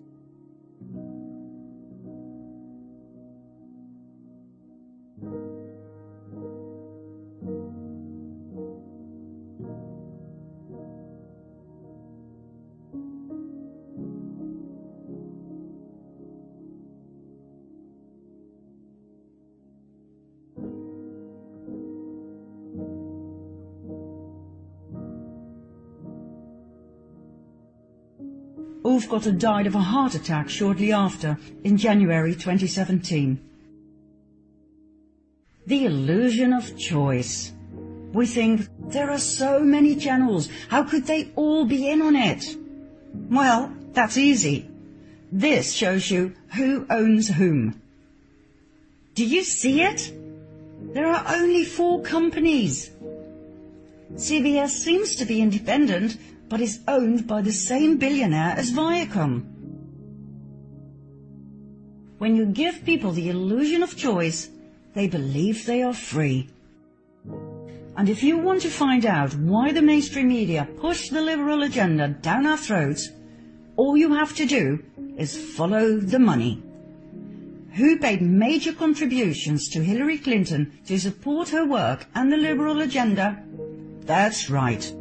CNN, NBC, News Corporation, Turner Broadcasting, Thomson Reuters, Newsmax Media, Time Warner, Viacom, Comcast, HBO, AOL, Hollywood Foreign Press Association, Public Radio International, Public Broadcasting Service, Huffington Post Media Group, Carlos Slim, the largest shareholder of the New York Times, James Murdoch of 21st Century Fox, Judy Woodruff, co-anchor and managing editor of PBS NewsHour, Howard Stringer, former president of CBS, George Stephanopoulos, ABC News chief anchor and chief political correspondent, Mort Zuckerman, owner of New York Daily News and US News and World Report, and The Washington Post, owned by Jeff Bezos of Amazon well known for its censorship of quite a few books on controversial topics. Censorship is one of the greatest dangers to a democracy and to freedom of speech. Three more major sponsors of Hillary Clinton are Google, Twitter, and Facebook. Google and its YouTube are highly active in the field of censorship, just like Twitter and Facebook, it will come as no surprise that pro-Trump posts are among the most censored ones, as are posts of critical thinkers and researchers and anyone who dares question the official narrative of events such as the ones I presented in part 1. Pro-Hillary posts are never censored. Doesn't that make you wonder? Remember Correct the Record and Media Matters for America? Those are the kind of censorship companies that work behind the scenes of Facebook, Twitter, Google and YouTube to delete anything that opposes the liberal agenda. And guess what?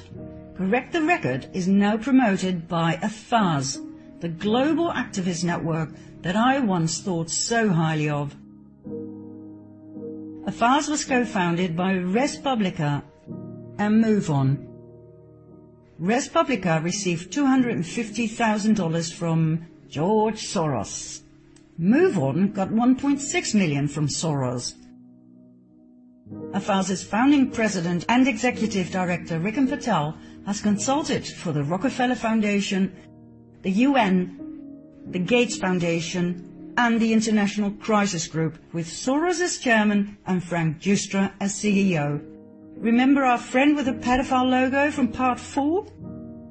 Avaaz's co-founder is Tom Perriello, former Virginia congressman, best buddies with Obama and executive director of the Open Society Foundations of George Soros, one of the main parties behind the notorious and destabilizing migrant caravan invasion. It will come as no great surprise that Avaaz strongly opposes President Trump. This is what we call controlled opposition.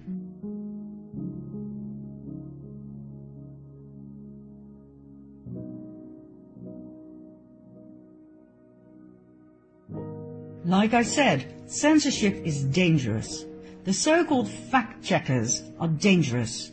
Snopes is one of them.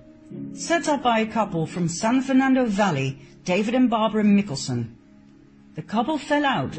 Barbara accused David of spending 98 grand on prostitutes, which is probably true as he divorced Barbara and married call girl and porn star Elisa Young, aka Erin Abrin, who is now Snopes' administrator. Snopes' only fact-checker is Kim LaCapria, also known as sex and fetish blogger Vice Vixen. That, my friends, is fact-checker Snopes. There are no researchers, no investigators, no lawyers, no documents to support their findings, and they are strongly politically biased. Yet they are generally accepted as fact-checker. I find that most shocking. Do you get the picture? Operation Mockingbird never ended. John Podesta, one of the key suspects in the Pizzagate scandal, got his own column in the Washington Post, writing about politics and policies. How the hell is he supposed to give an objective view of Trump, his worst enemy? John Brennan, head of the CIA till 2017, now serves as senior analyst for NBC News and MSNBC. Anderson Cooper worked for the CIA before he became a news anchor. According to himself, it was only an internship when he was 19, but I wonder How many young men are approached by the CIA for an internship? Anderson did not even have the proper education to be offered a job, yet in no time he became the face of CNN. The secret services still decide what the people are supposed to think and believe. If they want to invade yet another country, they will use the mainstream media to make you believe that that particular country needs to be freed of a terrible dictator who kills his own people. The real reason for the invasion will quite likely never be known to the public. It'll probably have to do with oil or the installment of yet another Rothschild bank. But hey, who cares? It was in the news that they freed those poor people from their dictator and that democracy was bestowed upon them. And if it's in the news, it's true. End of story. Well, no, it's not. If the media coverage is controlled by secret services, it seems only logical to me to focus on the things they refuse to cover or ridicule. Number one topic that comes to mind? Pizzagate debunked by the mainstream media like nothing else. Let's continue with a bit of additional research in part 7.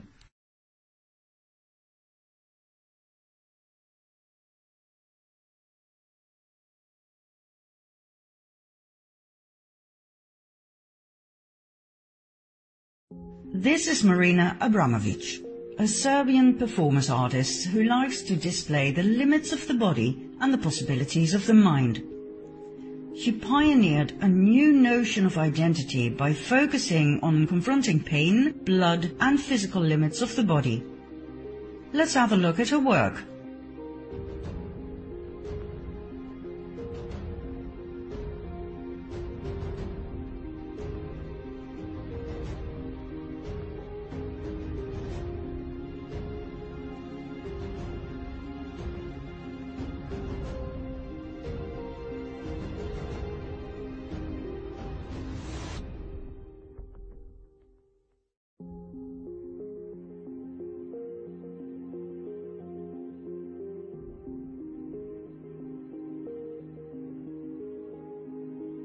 In 1996, Abramovic introduced Spirit Cooking, a cookbook with essential aphrodisiac recipes, some of which call for the mixture of fresh breast milk and sperm milk.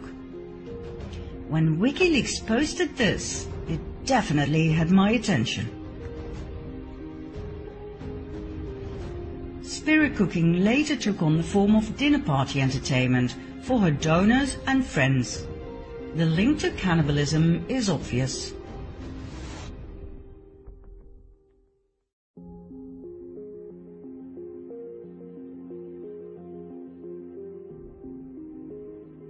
Abramovic furthermore made her appearance in the leaked Podesta emails.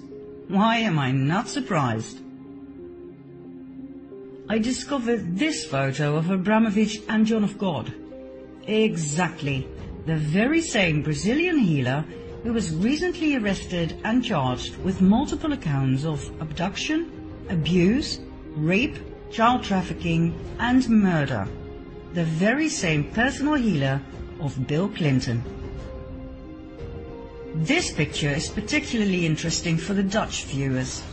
Before Willem-Alexander became King of the Netherlands, his mother Beatrix was on the throne. She frequented Abramovic's performances. On this particular occasion, she wore a brooch that seems to be a pizza slice. Now this may be far-fetched, but let's see.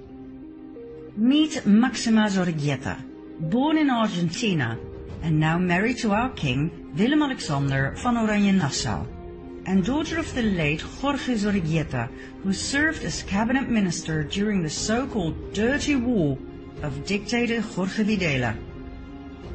Maxima had four sisters and two brothers. One of her sisters is Dolores, an artist who came to the Netherlands in 2005 to exhibit her work. The exhibition was called Love Romance. Have a look for yourself.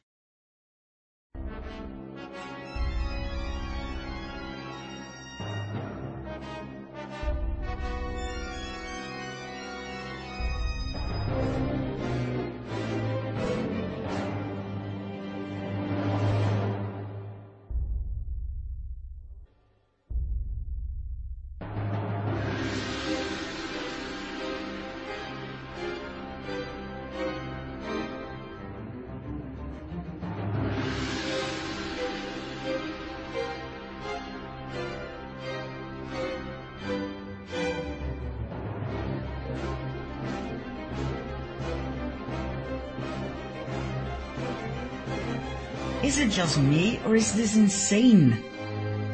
To me, this looks like an outcry for help from a severely traumatized woman. In June 2018, Maxima's younger sister, Inez, was found dead in her apartment, hung with a scarf from a doorknob. Doorknobs have proven to be lethal for quite a few people lately.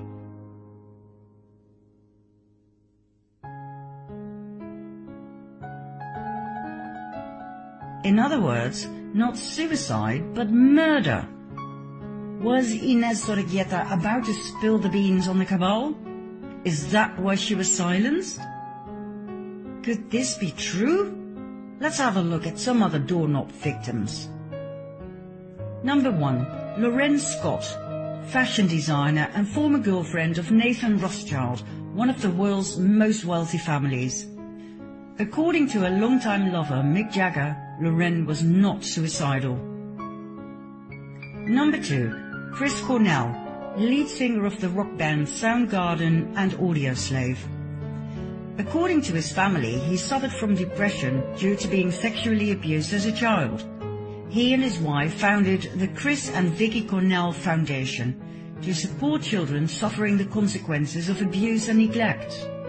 He and his best friend, Chester Bennington, were working on exposing an elite pedophile ring. Cornell was also the main financial backer for the documentary The Silent Children about child sex trafficking.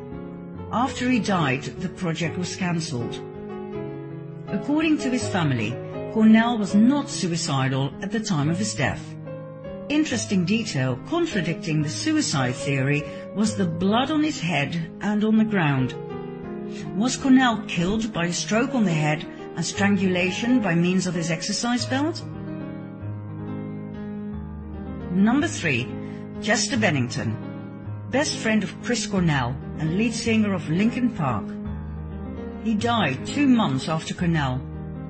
Bennington also suffered from depression due to being sexually abused as a child by a friend of the family. According to some sources, that friend was John Podesta, key player in Pizzagate.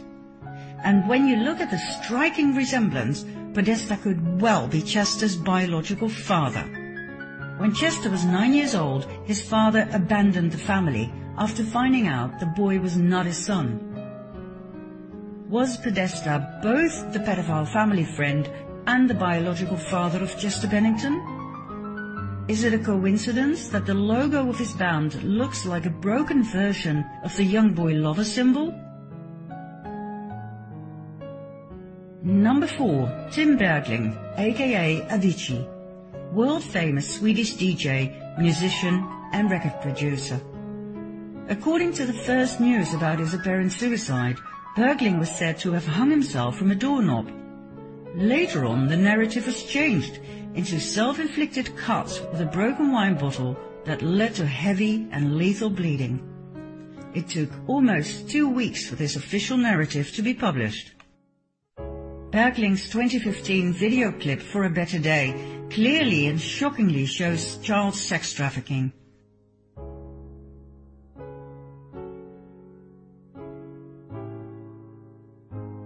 At the end of the video clip, Bergling turns out to play the part of the abused boy, now grown up and ready to take revenge on his abusers. Did he actually experience these horrors in his childhood? Was he murdered for bringing this out into the open? Bergling's family believes he did commit suicide, yet his girlfriend expressed her disbelief. Number 5. Annabelle Neilson, ex-wife of Nathan Rothschild, who also lost Lorraine Scott through hanging, remember? According to her family, she died of a stroke, but according to friends, she was found hanging by a scar from a doorknob. Number 6. Aaron Swartz, computer programmer and activist for internet freedom, for which he founded Demand Progress and Reddit. He died after hacking into MIT and JSTOR Swartz was arrested and charged with computer fraud. However, one week after his alleged suicide, it became apparent that Swartz had leaked the hacked documents to WikiLeaks. One can only speculate as to the contents. Number 7. Kate Spade, American fashion designer. Spade led delegations to Haiti for the No Ceilings initiative of the Clinton Foundation, aimed at the global support of women and girls. Haiti is one of the main places on earth for child trafficking, and we've already seen the involvement of the Clintons in part 4. What did Kate Spade know that led to her death? Why did her husband Andy appear in public two days after her death wearing a rat mask? Was Kate about to rat to betray the Clintons? Was Andy Spade forced to wear the mask as a warning to others who just might rat? Number 8. Anthony Bourdain, celebrity chef, TV presenter and author. Bourdain openly criticized Hillary Clinton on multiple occasions. He spoke out strongly against globalization and deeply hoped Henry Kissinger would be called out for the war crimes he committed.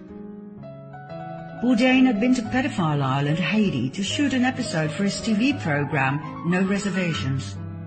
A month before his death, he posted a tweet about the wrath of Hillary Clinton he had experienced.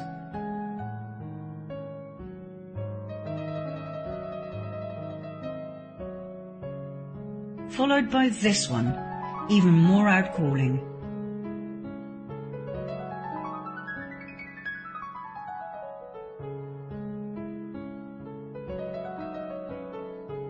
And then Bourdain died a sudden and unexpected death.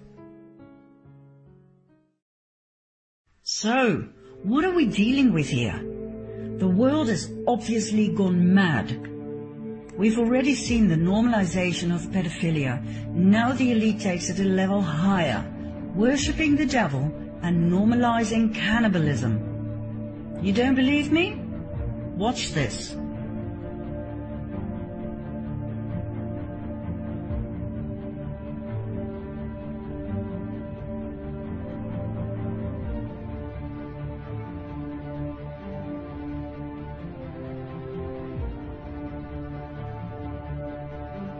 Is this really the sign of the devil? Oh yes. Meet Anton LaVey, founder of the Church of Satan, giving the exact same sign. The same Church of Satan Chelsea Clinton is so fond of. The upside down pentagram containing the horned one, plus the upside down cross, it's all there.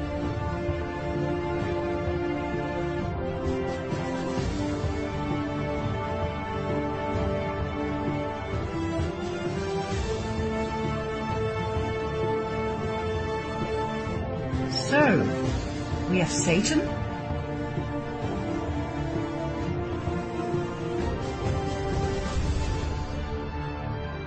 We have blood.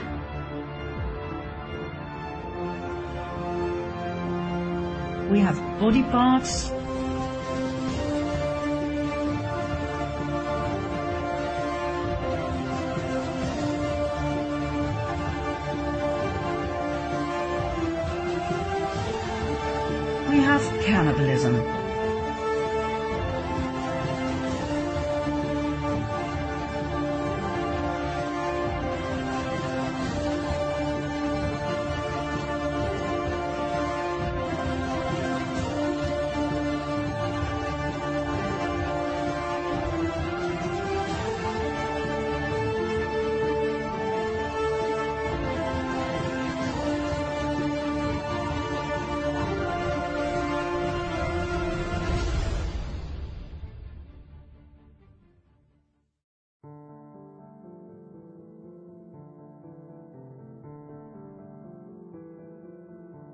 Statues of Moloch, an expression of the devil, are now watching over several American cities.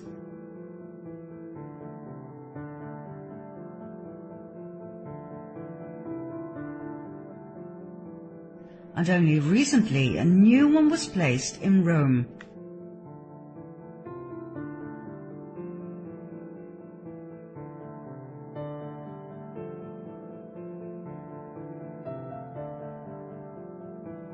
Let's go back to the Dutch royal family and see how far this insanity goes.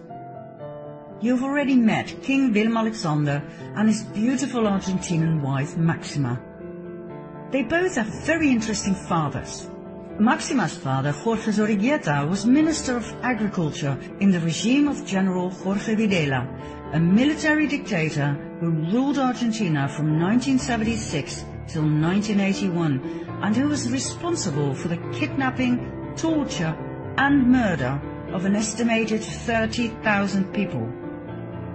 As part of the Videla government, Zorreguieta must have known about the atrocities but he claimed not to have been aware of the so-called Dirty War.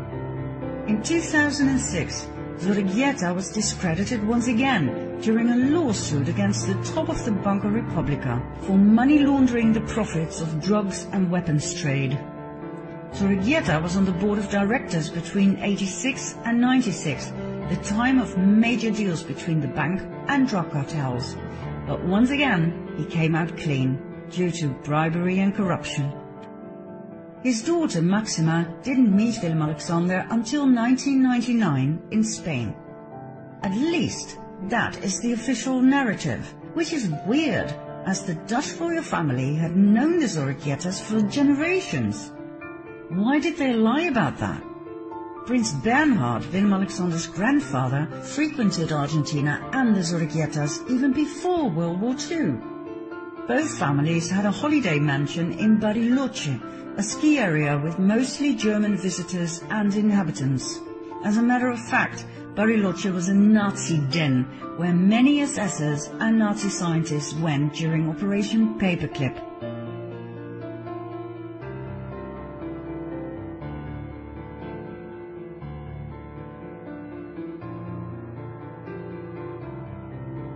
I was taught in school that the Nazi leaders were all convicted in the Nuremberg trials, that justice was served. But did you know that only 10 Nazis were hanged and only 7 went to jail? That's it. The big Nuremberg trials, only 17 of them? Did you actually think, like I did, they all got what they deserved? Well, think again. They had way too much knowledge. Most of them were welcomed with open arms NATO, NASA, they all lost them.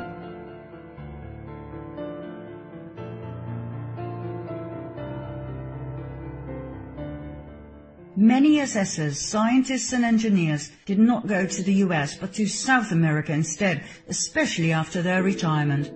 Argentina was very popular among them, especially the inhabitable Patagonia, where they were safe from post-war Nazi hunters. Bariloche was such a place. Big Nazi names such as Erich Priebke, responsible for and actively participating in the killing of 335 Italian men and boys in 1944. Reinhard Krebs, SS officer who helped many Nazis escape to Argentina after the war.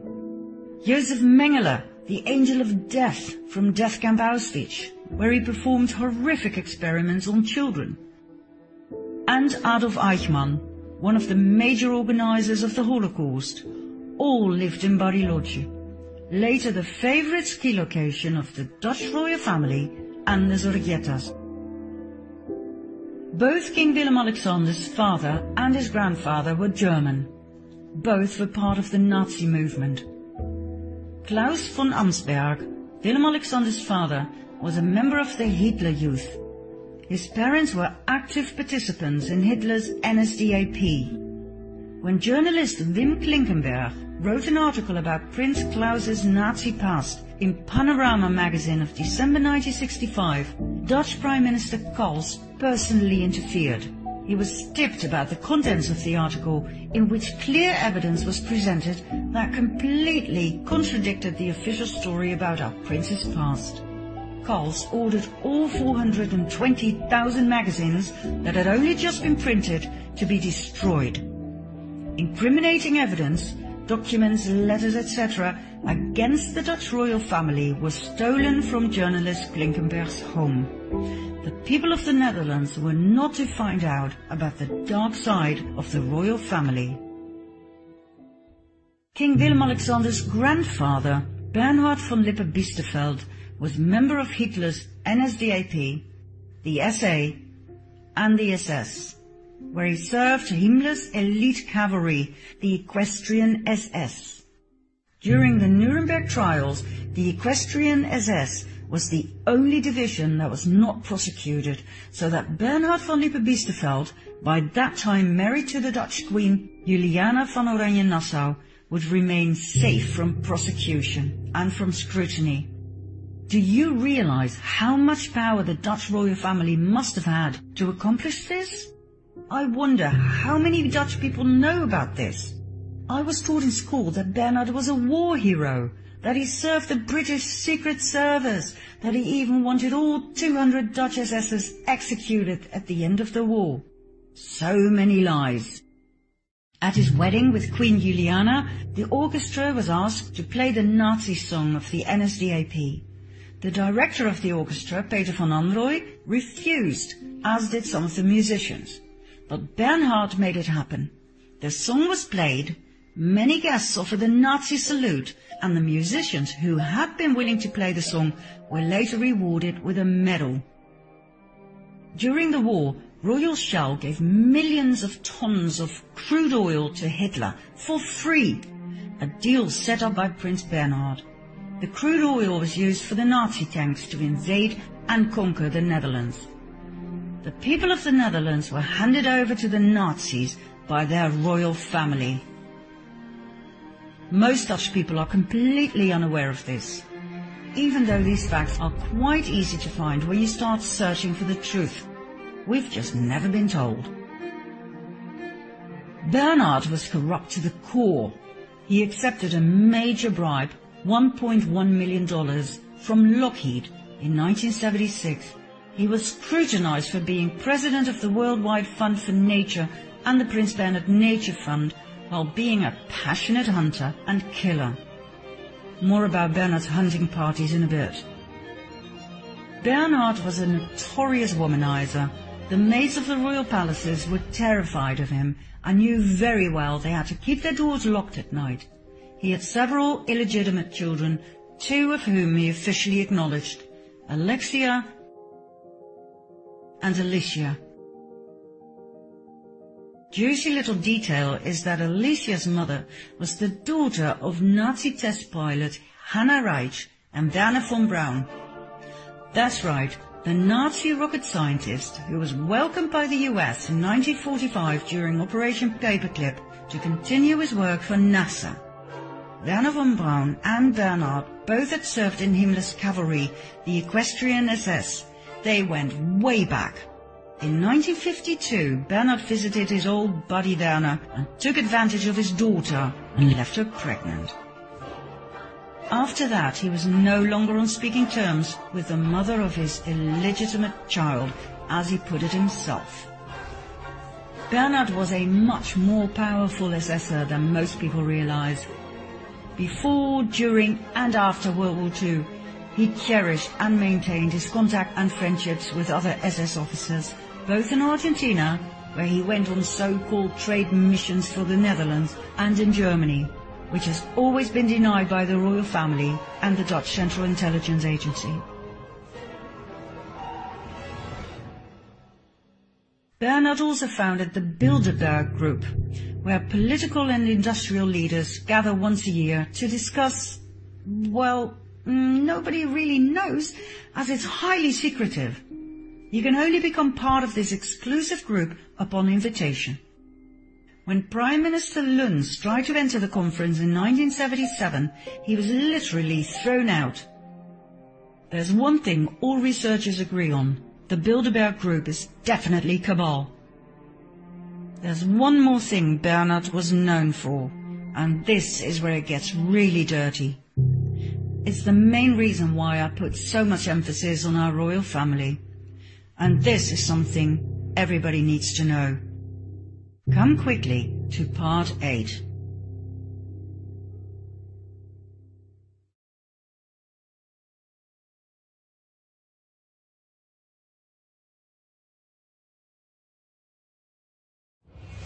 The more I studied the hidden side of the European royal families, the further I fell down the rabbit hole, until I stumbled upon something extremely dark I will spare you the gruesome details.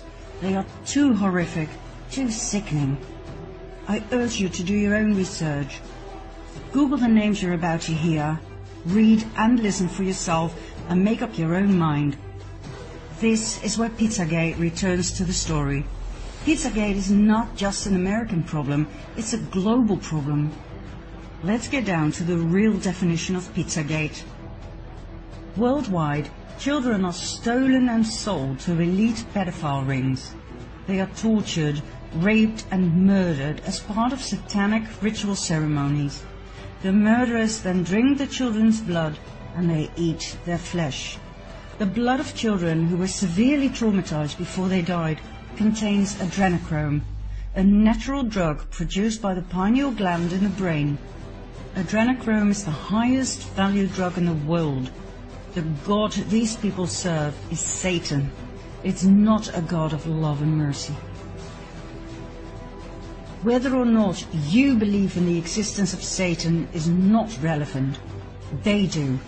And according to each and every eyewitness who has the guts to step forward, Pizzagate is real. Remember Mel Gibson's statements? He was ousted for not wanting to participate. He witnessed it though, and he is one of the very few who dares to speak about it. Personally, I think it's a miracle that he's still alive. Adrenochrome is real. It is the ultimate drug. This is what you look like when you take it, and this is when you no longer have access to it, thanks to President Trump. There was not as much time between these photos as you may think.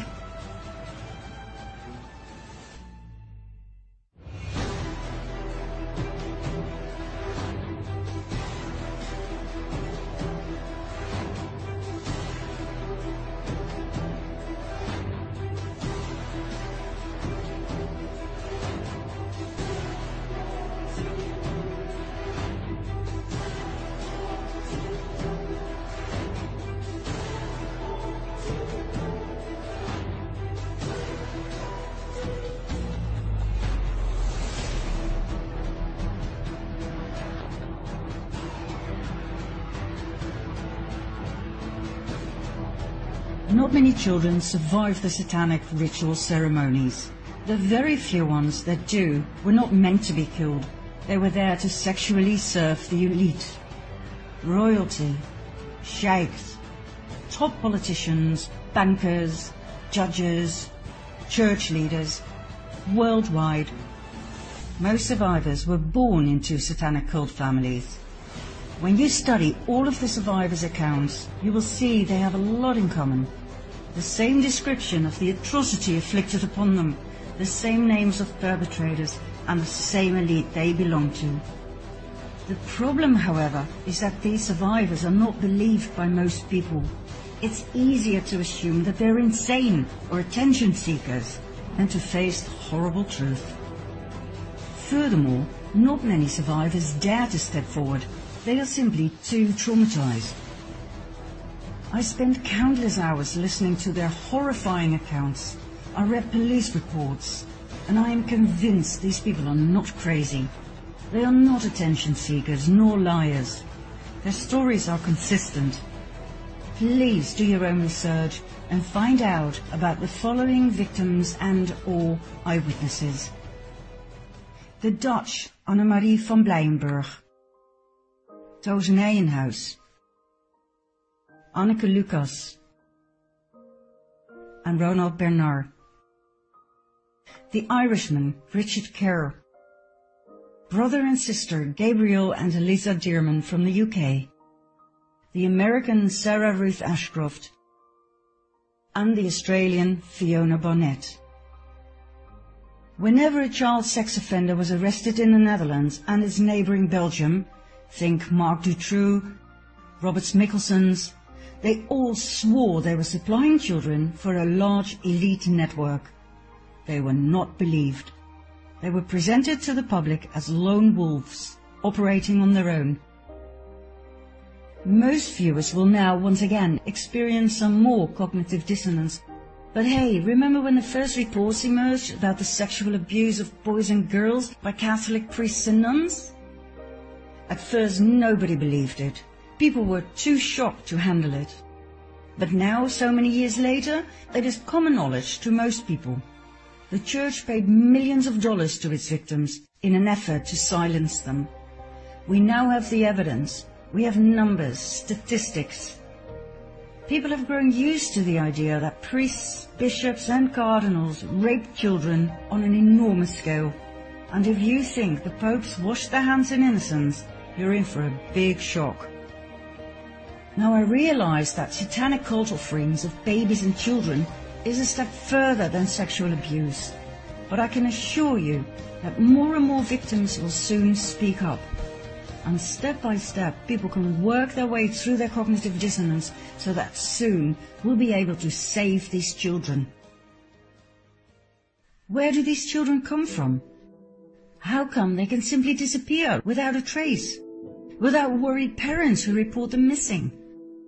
They come from orphanages, children's homes, youth detention centers. Some are homeless. Many are refugees fleeing wars. These children are stolen, sold. We're talking the fastest growing trade here. According to the survivors, not only the Dutch but also the British royal family are heavily involved in all of this.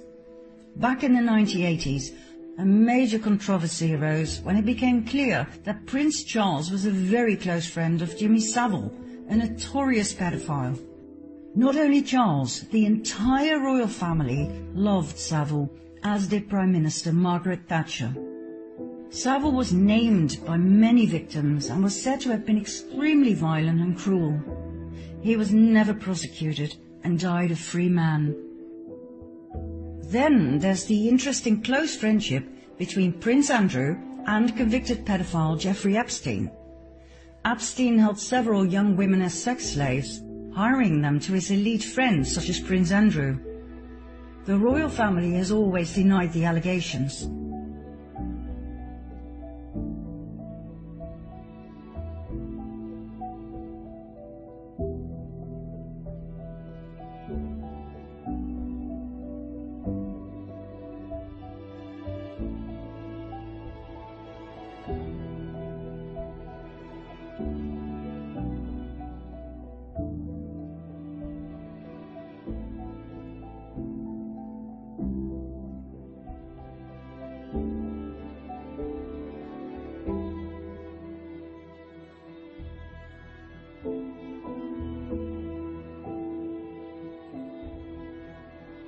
There's more. In 2015, a video emerged, shot by a Swedish tourist at Buckingham Palace. It shows a naked boy climbing out of a window of the palace using a bed sheet. The boy cannot hold on and falls to the ground.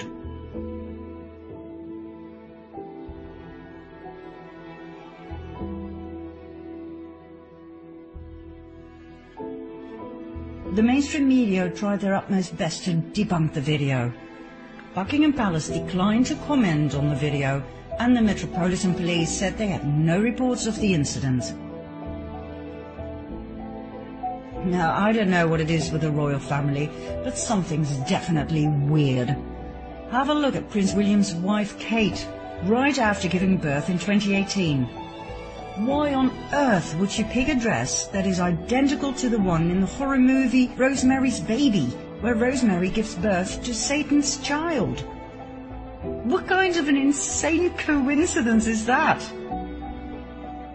According to the satanic ritual abuse survivors, the popes too were and are heavily involved.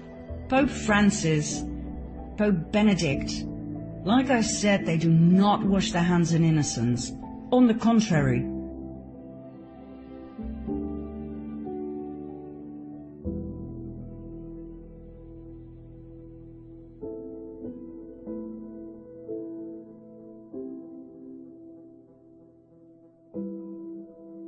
Both Pope Francis and the Dutch Prince Bernhard loved hunting parties, according to the survivors.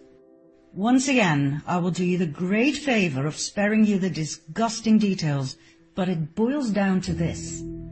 The hunting parties took place in secret in forests, most of which belonged to royal estates in several European countries. The participants, all part of the before-mentioned elite satanic pedophile cult, would hunt down children, rape them, murder them, and cut off their genitals as a trophy. In February 2013, former Pope Benedict Joseph Ratzinger was prosecuted and sentenced by default for crimes against humanity by the International Tribunal into Crimes of Church and State. Ratzinger's crimes included child trafficking and protecting priests who had raped children. Is this why he stepped down, even though being a pope is a nomination for life? Interesting little detail is that lightning struck St. Peter's twice, only moments after his resignation. The same verdict followed for Pope Francis. One accusation was added, complicity in murder in Argentina. Others who were also prosecuted and sentenced for crimes against humanity were the British Queen Elizabeth Windsor and her husband Prince Philip, former Canadian Prime Minister Harper, and 27 other dignitaries. Whether or not this will lead to arrests, time will tell. For now, both the Pope and the royal family enjoy immunity. The International Tribunal into Crimes of Church and State extensively investigated the case of the rape, torture and murder of 50,000 native children in Canada. The United Church of Canada, the Anglican Church and the British royal family played a major role in this case, as did the Dutch royal family, who fled to Canada to be safe from World War II. As far back as 1942, an investigative journalist of the Canada Gazette thoroughly studied the case and came to the shocking conclusion that 50,000 native children had disappeared from 80 Canadian Indian residential schools and that 31 mass grave sites have been found inside the school grounds containing the remains of children.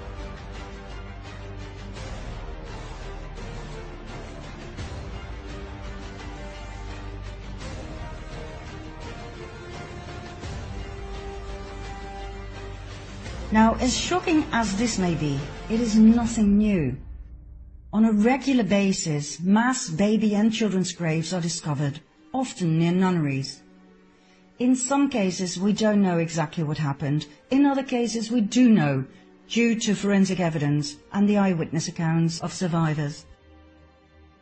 Mel Gibson was right when he said that satanic cults with child sacrifices are nothing new. It goes way back into history for thousands of years, children have been murdered to please Satan, Lucifer, Baal, Moloch, or whatever you want to call him. I have found many paintings of child sacrifice in Catholic churches during my own research. It's part of human history, but that doesn't mean it's okay.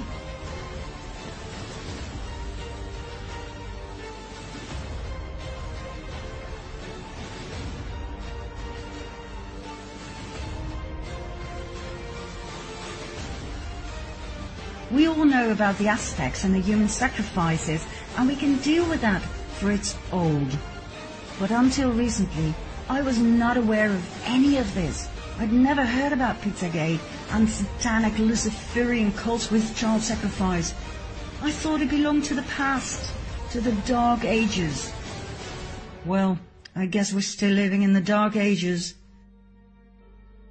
All of the satanic cults are connected, worldwide, people at the highest level are only at the highest level because they participate. And once you're in, you're in for life through blackmail with pictures and video footage taken in secret. And some don't even need blackmail. They simply thrive on the pain and suffering of others. Some names have been named. Others will follow soon. The people will be shocked to the core when this comes out. Let me give you one piece of advice. When the video of Hillary Clinton and her right hand, Huma Abedin, raping, torturing, mutilating and killing a little girl comes out in the open, do not watch it. You will not sleep again.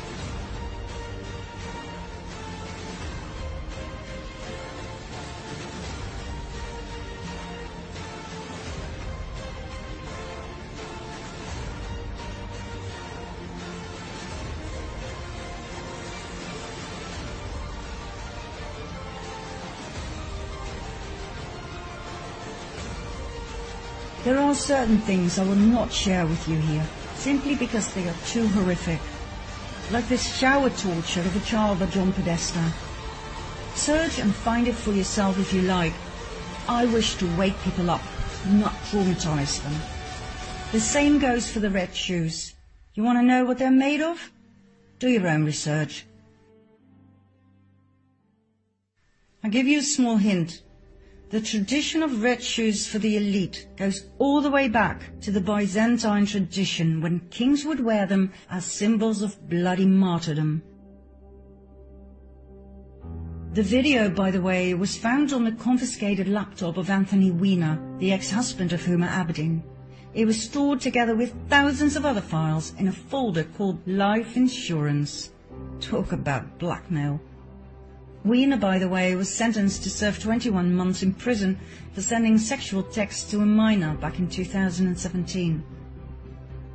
Oh, and the good news is, Weiner's laptop has officially been accepted in court as evidence. I can assure you we'll be hearing a lot more about its contents very soon. Now, what happens when you try to make any of this public? Either your TV career ends right there and then, or you get a heart attack.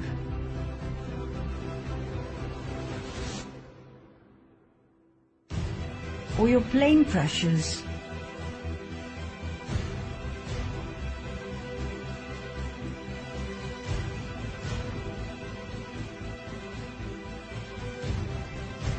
Or you end up dead in a hotel room.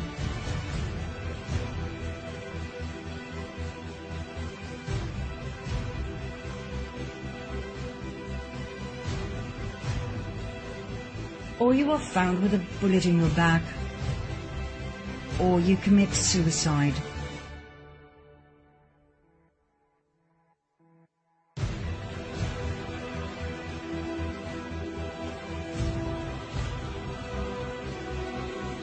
And guess what? I haven't even shown you the real top of the pyramid of power yet. Just the visible top. Did you think the Rothschilds, the Rockefellers, George Soros, the government leaders, even the royal families, did you think they are the top of the 1%? They are not. There is a very dark order above them all, making puppets of everybody else, even of kings and queens. Ever heard of the Jesuit order? Did you know that there are three popes instead of one? Ever heard of Agenda 21? Of its sequel? The depopulation program? This is so big it does not fit in his first documentary. It will form a film of its own, which I promise to present in the very near future. What I wish to give you now is hope. After all of this misery, it's time for some light. And the good news is, there is plenty of that. Come with me, finally, to the good news in part 9 and 10.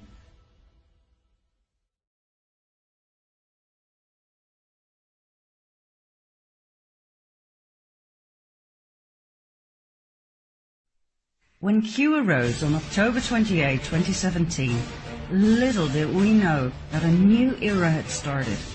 Something big, something massive started unfolding before our very eyes, but most people remained completely in the dark.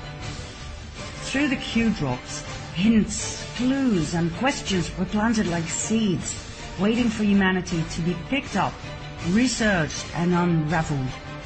Bit by bit, we, the people, woke up.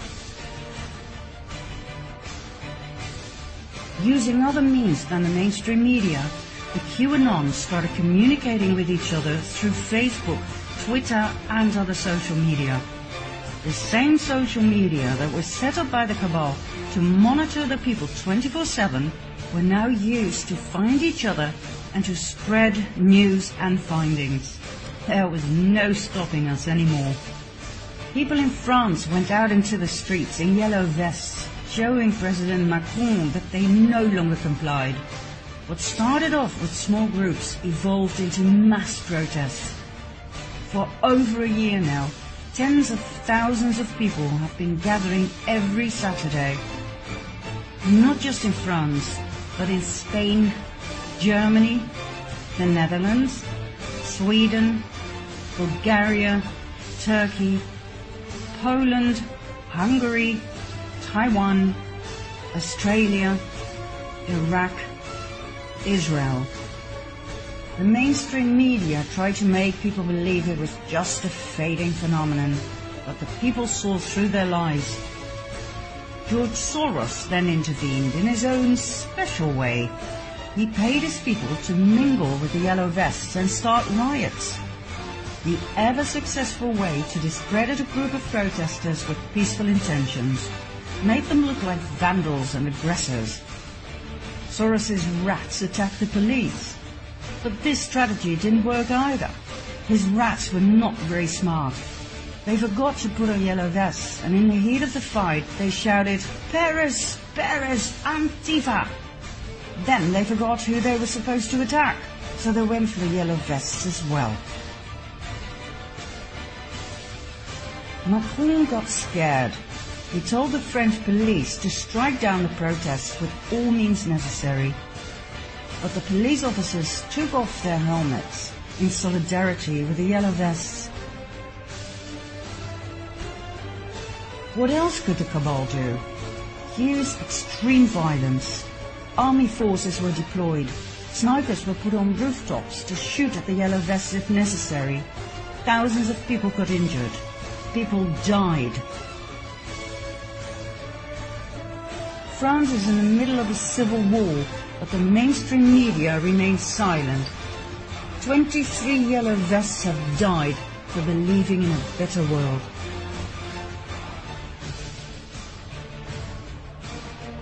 South America too shows massive protests where people demand their corrupt governments to step down. The world is experiencing the biggest revolution ever.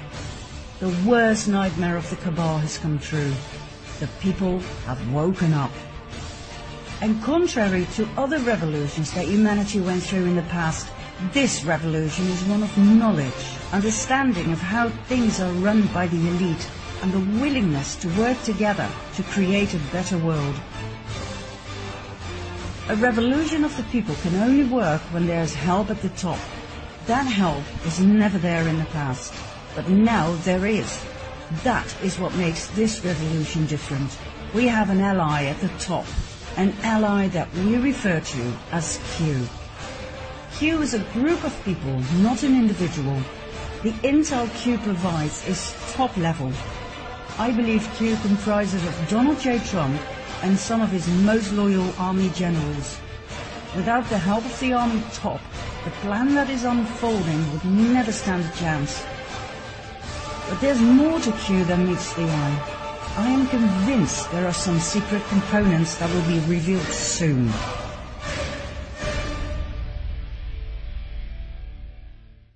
President Trump and the entire Q team are working out a plan that has been in the making for the past 20 years.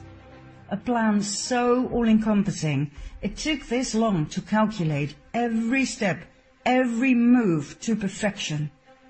Every possible outcome of each and every step was thoroughly mapped out, leading to the next optimal move. We're talking probability calculation at the highest level. How do we know? Because Q made predictions of events that we, the people, could never have foreseen. President Trump gave clues in his speeches that pointed to events that were about to unfold, but most people didn't even notice them. The mainstream media made fun of them, but the QAnons recognized them and realized just how brilliant Q really was. Let me give you a few examples. In the middle of a press conference in November 2017, Trump stopped a few times to take a sip of water from a small plastic bottle. It seemed weird, completely overdone. He repeated this a month later in the middle of a talk about national security. He held the glass with two hands like a child. The mainstream media went hysterical, claiming the president was either retarded or suffering from some degenerative disease. The Anons, however, knew immediately that he was pointing out something. The water bottle contained Fiji water. Fiji water is bottled on the Isle of Wakaya. In 1973, Wakaya was bought by a Canadian businessman, David Gilmour. In 1996, he founded Fiji Waters. In 2016, Clare Bronfman, heiress to the multi-billion dollar Seagram liquor fortune, bought 80% of Wakaya from Gilmour and financed the setup of NXIVM on the island. Exactly, the sex cult run by Keith Raniere, who branded his initial into the women that he kept on the island as sex slaves, who were lured in by sweet-faced Allison Mack, the Smallville actress. The ball started rolling, arrests were made, and in April 2019, Raniere was found guilty on all charges, including racketeering and sex trafficking. Some of his victims were minors. Clare Bronfman and her sister Sara pleaded guilty on all charges, as did Allison Mack. More incriminating things will come to the surface soon. NXIVM donated a large amount of money to the Clinton Foundation.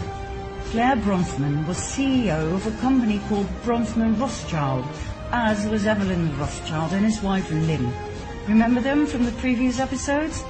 Isn't it fascinating how the same key players keep popping up? There's one more disturbing thing about this case, which involves the Dalai Lama. In May 2009, the Bronfman sisters organized an event with the Dalai Lama in Albany. There was a lot of criticism towards the Dalai Lama. How could he connect his good name with a sex cult? But he decided to go anyway. Ten days after the event, the Dalai Lama Trust was founded. According to its tax filings, the trust received $2.2 million in donations in its first year. Was the Dalai Lama bought to connect himself to NXIVM? According to an Inside NXIVM member, this was indeed the case. The Dalai Lama's office and the Bronfman sisters denied the allegation. Now that this has come out into the open, it would be nice if the Dalai Lama would at least explain why he went along with the sex cult or apologize. But instead, he blames Trump on ethical behavior. Now why was the Fiji case so important? NXIVM will soon turn out to be just a small fish compared to what's coming. Think crimes against children, sex trafficking, and satanic child sacrifice. Think big names like the Clintons, the Obamas, and the Podestas. What Trump did was he started off with a case important enough to be presented to the people, but small enough not to completely shock them. He chose NXIVM to let the public get used to the major offences that are about to be revealed. This is what we call red pilling the people, a term coined in the movie The Matrix. Do you want the blue pill or the red pill? If you choose the red pill, you will be shown the truth, and there's no way back. Here's another example of Trump's brilliant strategy. In June 2017, Melania boarded the presidential plane on her way to visit a youth detention center with Mexican migrant children who had been separated from their parents. She wore a coat with the text, I really don't care, do you? It was a strange choice, for the coat wasn't fashionable at all, and the text was quite provocative, to say the least. Once again, the mainstream media went into a frenzy, but the QAnons knew the Trumps were giving yet another clue. The coat turned out to be a Zara product. An investigation made clear that Zara made use of slave labor. As a result, Amancio Ortega, founder and CEO of Zara, resigned six months after Melania's action. Yet another clue that was being given by Melania was the fact that these children were not separated from their parents, but saved from child traffickers. More than 8,500 CEOs resigned over the last two years, many for unclear reasons, just like Q had predicted. Was Trump indeed draining the swamp like he had promised? One of Q's crumbs that was repeated several times was, we have the server. It quite clearly referred to Hillary Clinton's server, the one she tried so hard to destroy before it would be used against her in a court of law. But how did the Q team lay their hands on it? The clue was given in Helsinki, Finland, when Trump met Vladimir Putin on July 16, 2018. Trump openly asked the audience, where is the server? Where are the servers? They are missing. Where are they? What happened to Hillary's emails? 33,000 emails. They're gone. Just gone. I think it's a disgrace. Remember the scene with the soccer ball? Putin handed Trump the ball and said, the ball is now in your court. Trump took the ball and said, this will go to my son, Barron. He then threw the ball to Melania. What was so special about the ball? Why the big smiles and the twinkling in their eyes? What was going on here? And why did Melania post a tweet with this picture later that year? Many QAnons agree on the theory that the content of the servers was inside that soccer ball, containing enough incriminating evidence to put a lot of people in Washington DC behind bars for life. Try evidence for the Uranium One scandal, where Hillary Clinton, as Secretary of State, and with knowledge and approval of President Obama, gave Russia control of 20% of America's uranium by approving the Rosatom deal. The Russian company Rosatom had bought the Canadian company Uranium One in 2010, three years after the latter had purchased UrAsia, owned by Frank Giustra, our friend with the pedophile logo from part 4. Remember? Giustra had officially stepped down after the purchase, so why did he donate $145 million to the Clinton Foundation right after the Rosatom deal was signed? Why on earth was he too embraced by the Dalai Lama? Why the hell did he get the Dalai Lama Humanitarian Award when he is involved up to his ears in child trafficking?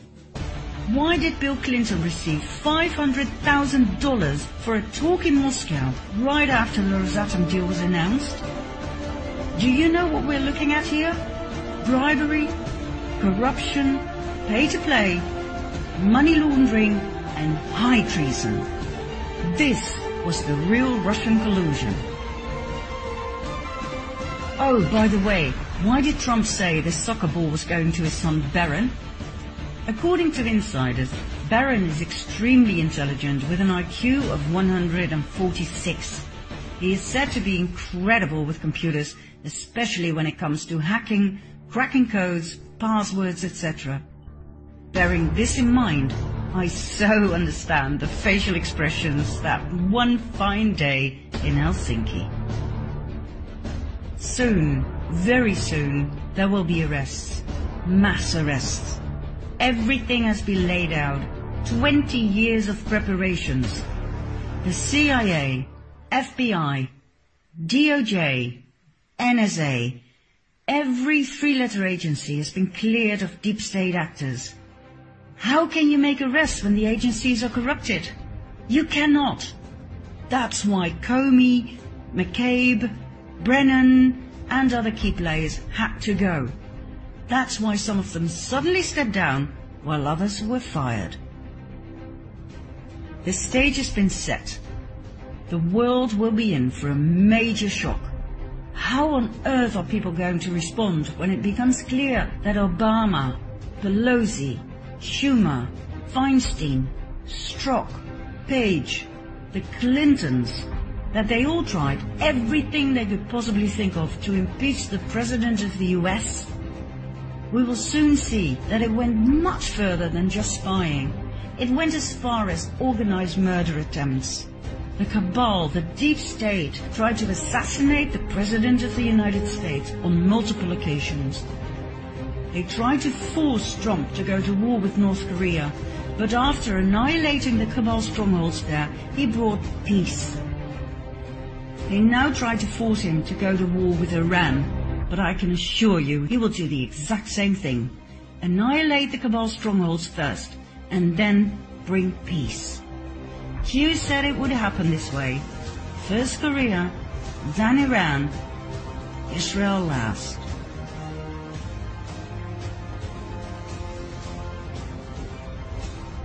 Then there is Obama's high treason.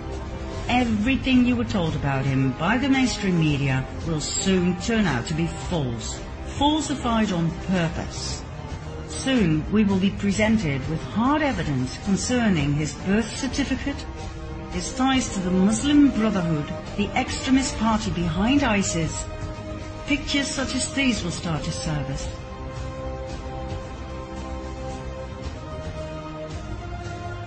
Obama and the Clintons integrated the Muslim Brotherhood in the American government at the highest level. Remember Huma Abedin, Hillary's right hand? Her parents were directly connected to the Muslim Brotherhood, as is her brother. Where do you think that leaves her? Remember John McCain? What was he doing in Iraq with the ISIS top four? Why did Trump say they caught the five most wanted ISIS leaders? Not four, five. Did you notice something weird about the flag on his coffin? It was wrinkled. Only traitors get wrinkled flags. It was a code. High treason, death penalty. Did you really believe he died of cancer? Do you still believe Osama bin Laden was the enemy? That he was responsible for 9-11? That he set up Al-Qaeda? Uh-uh. He was a CIA agent before he became the enemy. His American name was Tim Osman. Osama Osman. Did you hear about Team 6? The Navy SEALs who killed him? They all died three months later when the helicopter crashed. No eyewitnesses who might once tell the tale of what really happened. We've been lied to on a scale we cannot fathom just yet. History books will have to be rewritten. America was sold to the highest bidder by Obama, the Clintons, and the Bushes. Do you realize the state of shock people are going to be in when the truth finally hits the surface? Do you understand why Guantanamo Bay has been fully upgraded and expanded? Do you have any idea how many sealed indictments there are waiting for the perfect moment to be unsealed so that arrests can be made? More than 100,000. Many will be prosecuted for treason, some for high treason. High treason means capital punishment, death penalty. There will be chaos and shock. But there will be guidance from totally unexpected mystery guests. This moment in time is one that will make history, one that is unprecedented in the history of mankind. Do you think I'm exaggerating? Find out in our final part, number 10.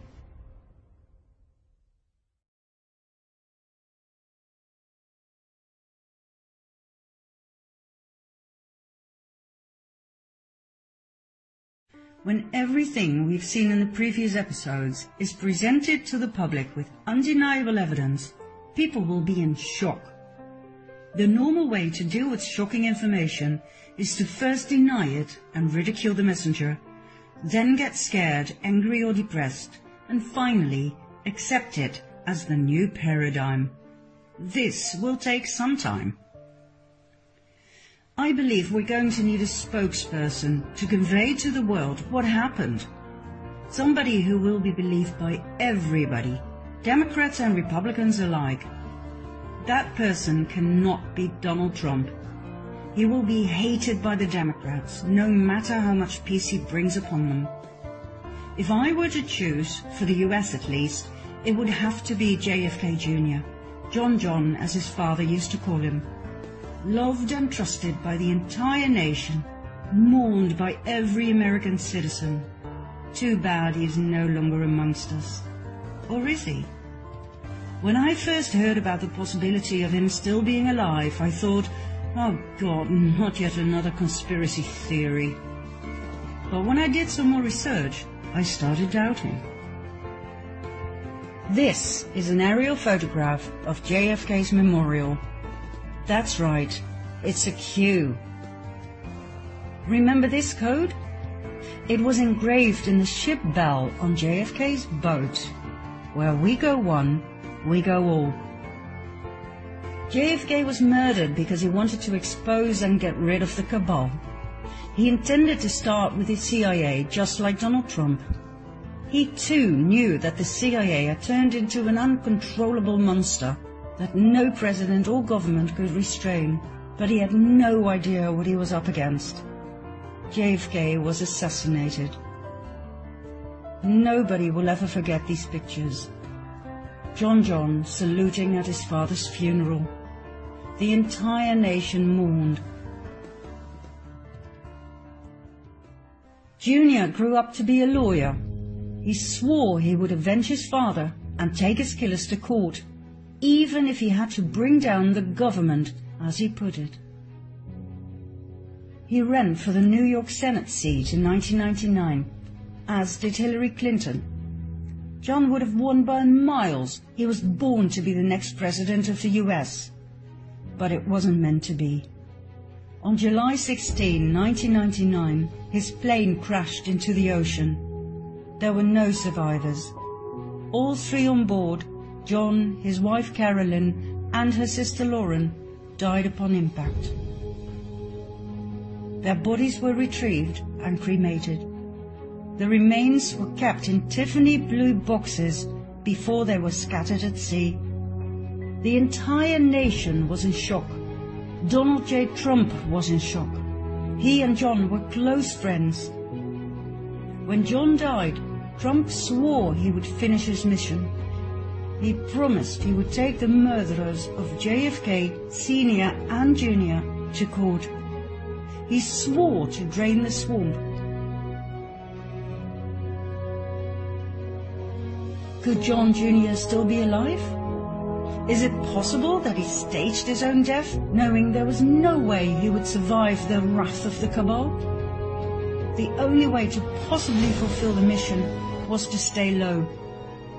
A master plan was developed, and in the course of 20 years, every single step was analyzed and executed.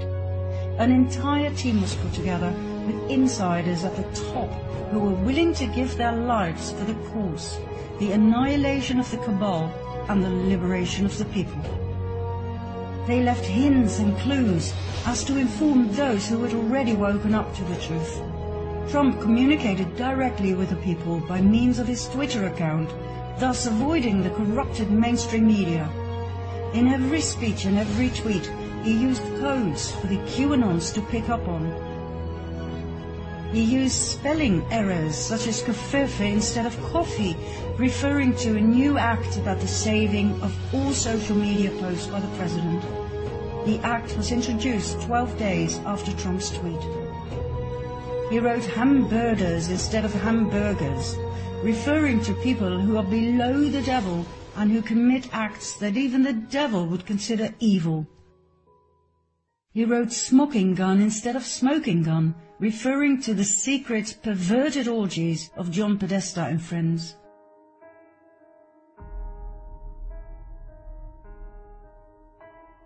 Trump's clumsy behavior showed his victory over cabal key players. Every move, every so-called error, every little detail was important. Everything was a communication with the people. Remember when Donald and Melania Trump were welcomed by the Obamas at the White House on day one of Trump's presidency? Remember the gift Melania gave to Michelle? The Tiffany blue box? What does that remind you of? Remember the Tiffany blue coat Melania was wearing? So many references to JFK Sr. and Jr.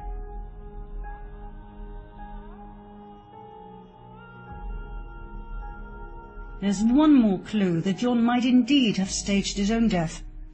In September 1995, he founded and edited a glossy politics lifestyle magazine called George. In this particular edition, the cover seems to be giving a lot of clues. Survival Guide to the Future? Interesting. Bill Gates on world domination? Okay. Hillary Clinton, indictment day. Will Hillary get busted? Wow. The lady reappears in the editing room. In the background, there she is. Platform 2020. That's the year of the next presidential election. And then it reads, buckle your chin strap and hold on as George enters the time warp and re-emerges in the year 2020. Time warp? Is this John communicating that he will reappear in 2020? If John is alive, would he show himself to the public from time to time? Disguised, of course, yet clear enough for the anons to see? Meet Vincent Fusca, presented to the public as a Trump enthusiast and volunteer at the Trump rallies. Now I know, he's not the spitting image of John Jr. Different nose, different mouth, not quite as handsome. But hey, if they can make Eddie Murphy look like this, Everything is possible, right? Bear that in mind. Vincent Fusca does not seem to have a past. No old pictures, no family tree, nothing. He suddenly appeared. His name means Conqueror of the Dark. He often wears a fedora hat, very similar to JFK Sr. And this I find interesting. His nose changes Sometimes it's bigger than John's, sometimes it's not. Now I can understand why John would change his appearance slightly from time to time as to give hints to the QAnons, but why would a Trump fan do such a thing? Then there's the mystery lady in the audience, always close to Fusca. My, doesn't that big smile look familiar? What about Lauren, Carolyn's sister? The two were very close. Maybe Carolyn didn't want to disappear without her? Maybe she was informed on the plan? And maybe she decided to join them and stay low as well? Could this be Carolyn, presented as Fusca's colleague at the rallies? When Q was asked, is JFK Jr. alive? The answer was no. But when Senior dies, Junior no longer is Junior. The question should have been, is JFK alive? Where does all of this leave us? With the perfect spokesman when he is needed. And that may be sooner than you think. As soon as the FISA documents are released, the sealed indictments are unsealed and the arrests are made, that's when I expect him to step forward.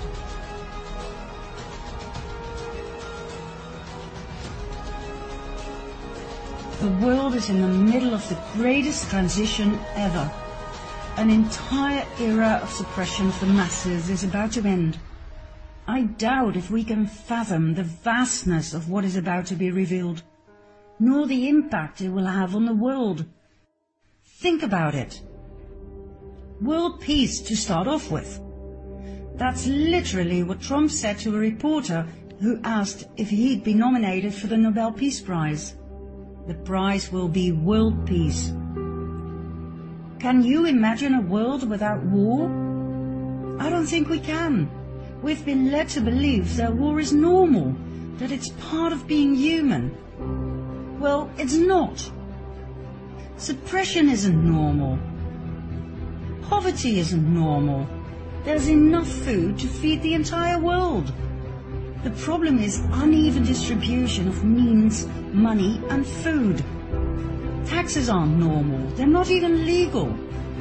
Trump has already stated he will get rid of the Fed and several taxes, including income tax. As we've seen in part two, they are illegal, unconstitutional, can you imagine how much money can be saved that way? Can you even begin to imagine what even distribution will look like? Then there's the impact all of this is going to have on our use of energy resources. I'm sure you've heard of Nikola Tesla, the famous inventor of many beautiful things in the area of electricity, magnetism and physics in general an absolute brilliant mind who wanted to share his invention of free energy with the world. This was a thorn in the side of the cabal, who made billions of profit with oil, coal, and other fossil fuels. Tesla was arrested, his work was stolen. All his inventions were seized by the American government. John Trump, Donald's uncle, was a brilliant physicist, electrical engineer and inventor. During World War II, he joined the National Defense Research Committee. In 1943, he reviewed and analyzed the Tesla papers right after Tesla died. That's right, Tesla's inventions on clean and free energy, on anti-gravity, and on much more that has been kept hidden from the public because there was no money in it, fell into the hands of Donald Trump's uncle, whom he loved and greatly admired. Guess how that fits in Q's plan to save the world. Oh, and there's one more thing. Take a look at this picture. Doesn't John Trump remind you of someone? Somebody very important in the truth movement? Julian Assange. Could he be John Trump's son? Donald Trump's cousin? Let's put it this way. Nothing surprises me anymore, and it sure makes sense. And bearing in mind all the magnificent inventions of both Nikola Tesla and John Trump, I wouldn't be surprised either if they had invented a time machine. After all, if you can bend space, which was definitely within the reach of Tesla, then you can change time. If quantum physics is correct, if you can really jump from one timeline to another parallel one, you can time travel, change certain things and go back without people noticing a thing. Unless you leave clues behind like a magazine that seems totally out of place. Like Q predictions of specific outcomes that could impossibly have been foretold, not even with the use of quantum probability theory. Is that how Q works? With direct knowledge of the future through various timelines, probability waves? Is that why Trump is still alive? and even missile attacks have been countered?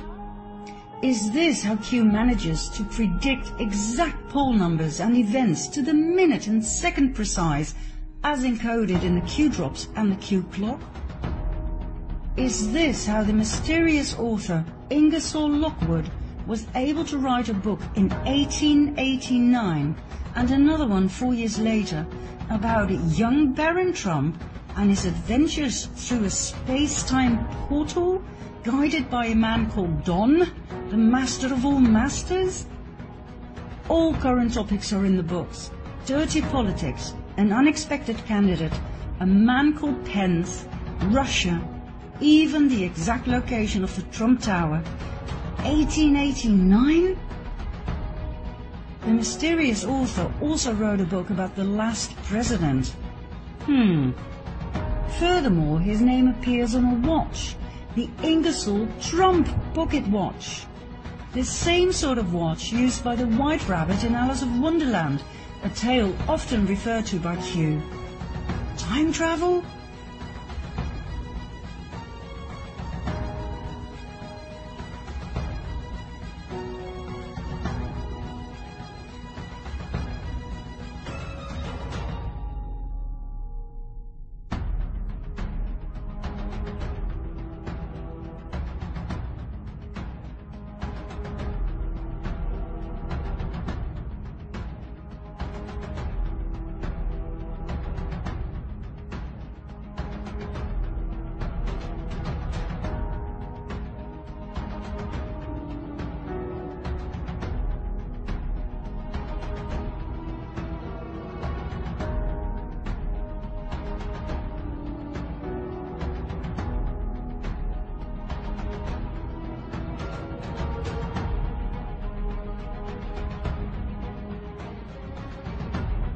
World as we know it is about to end.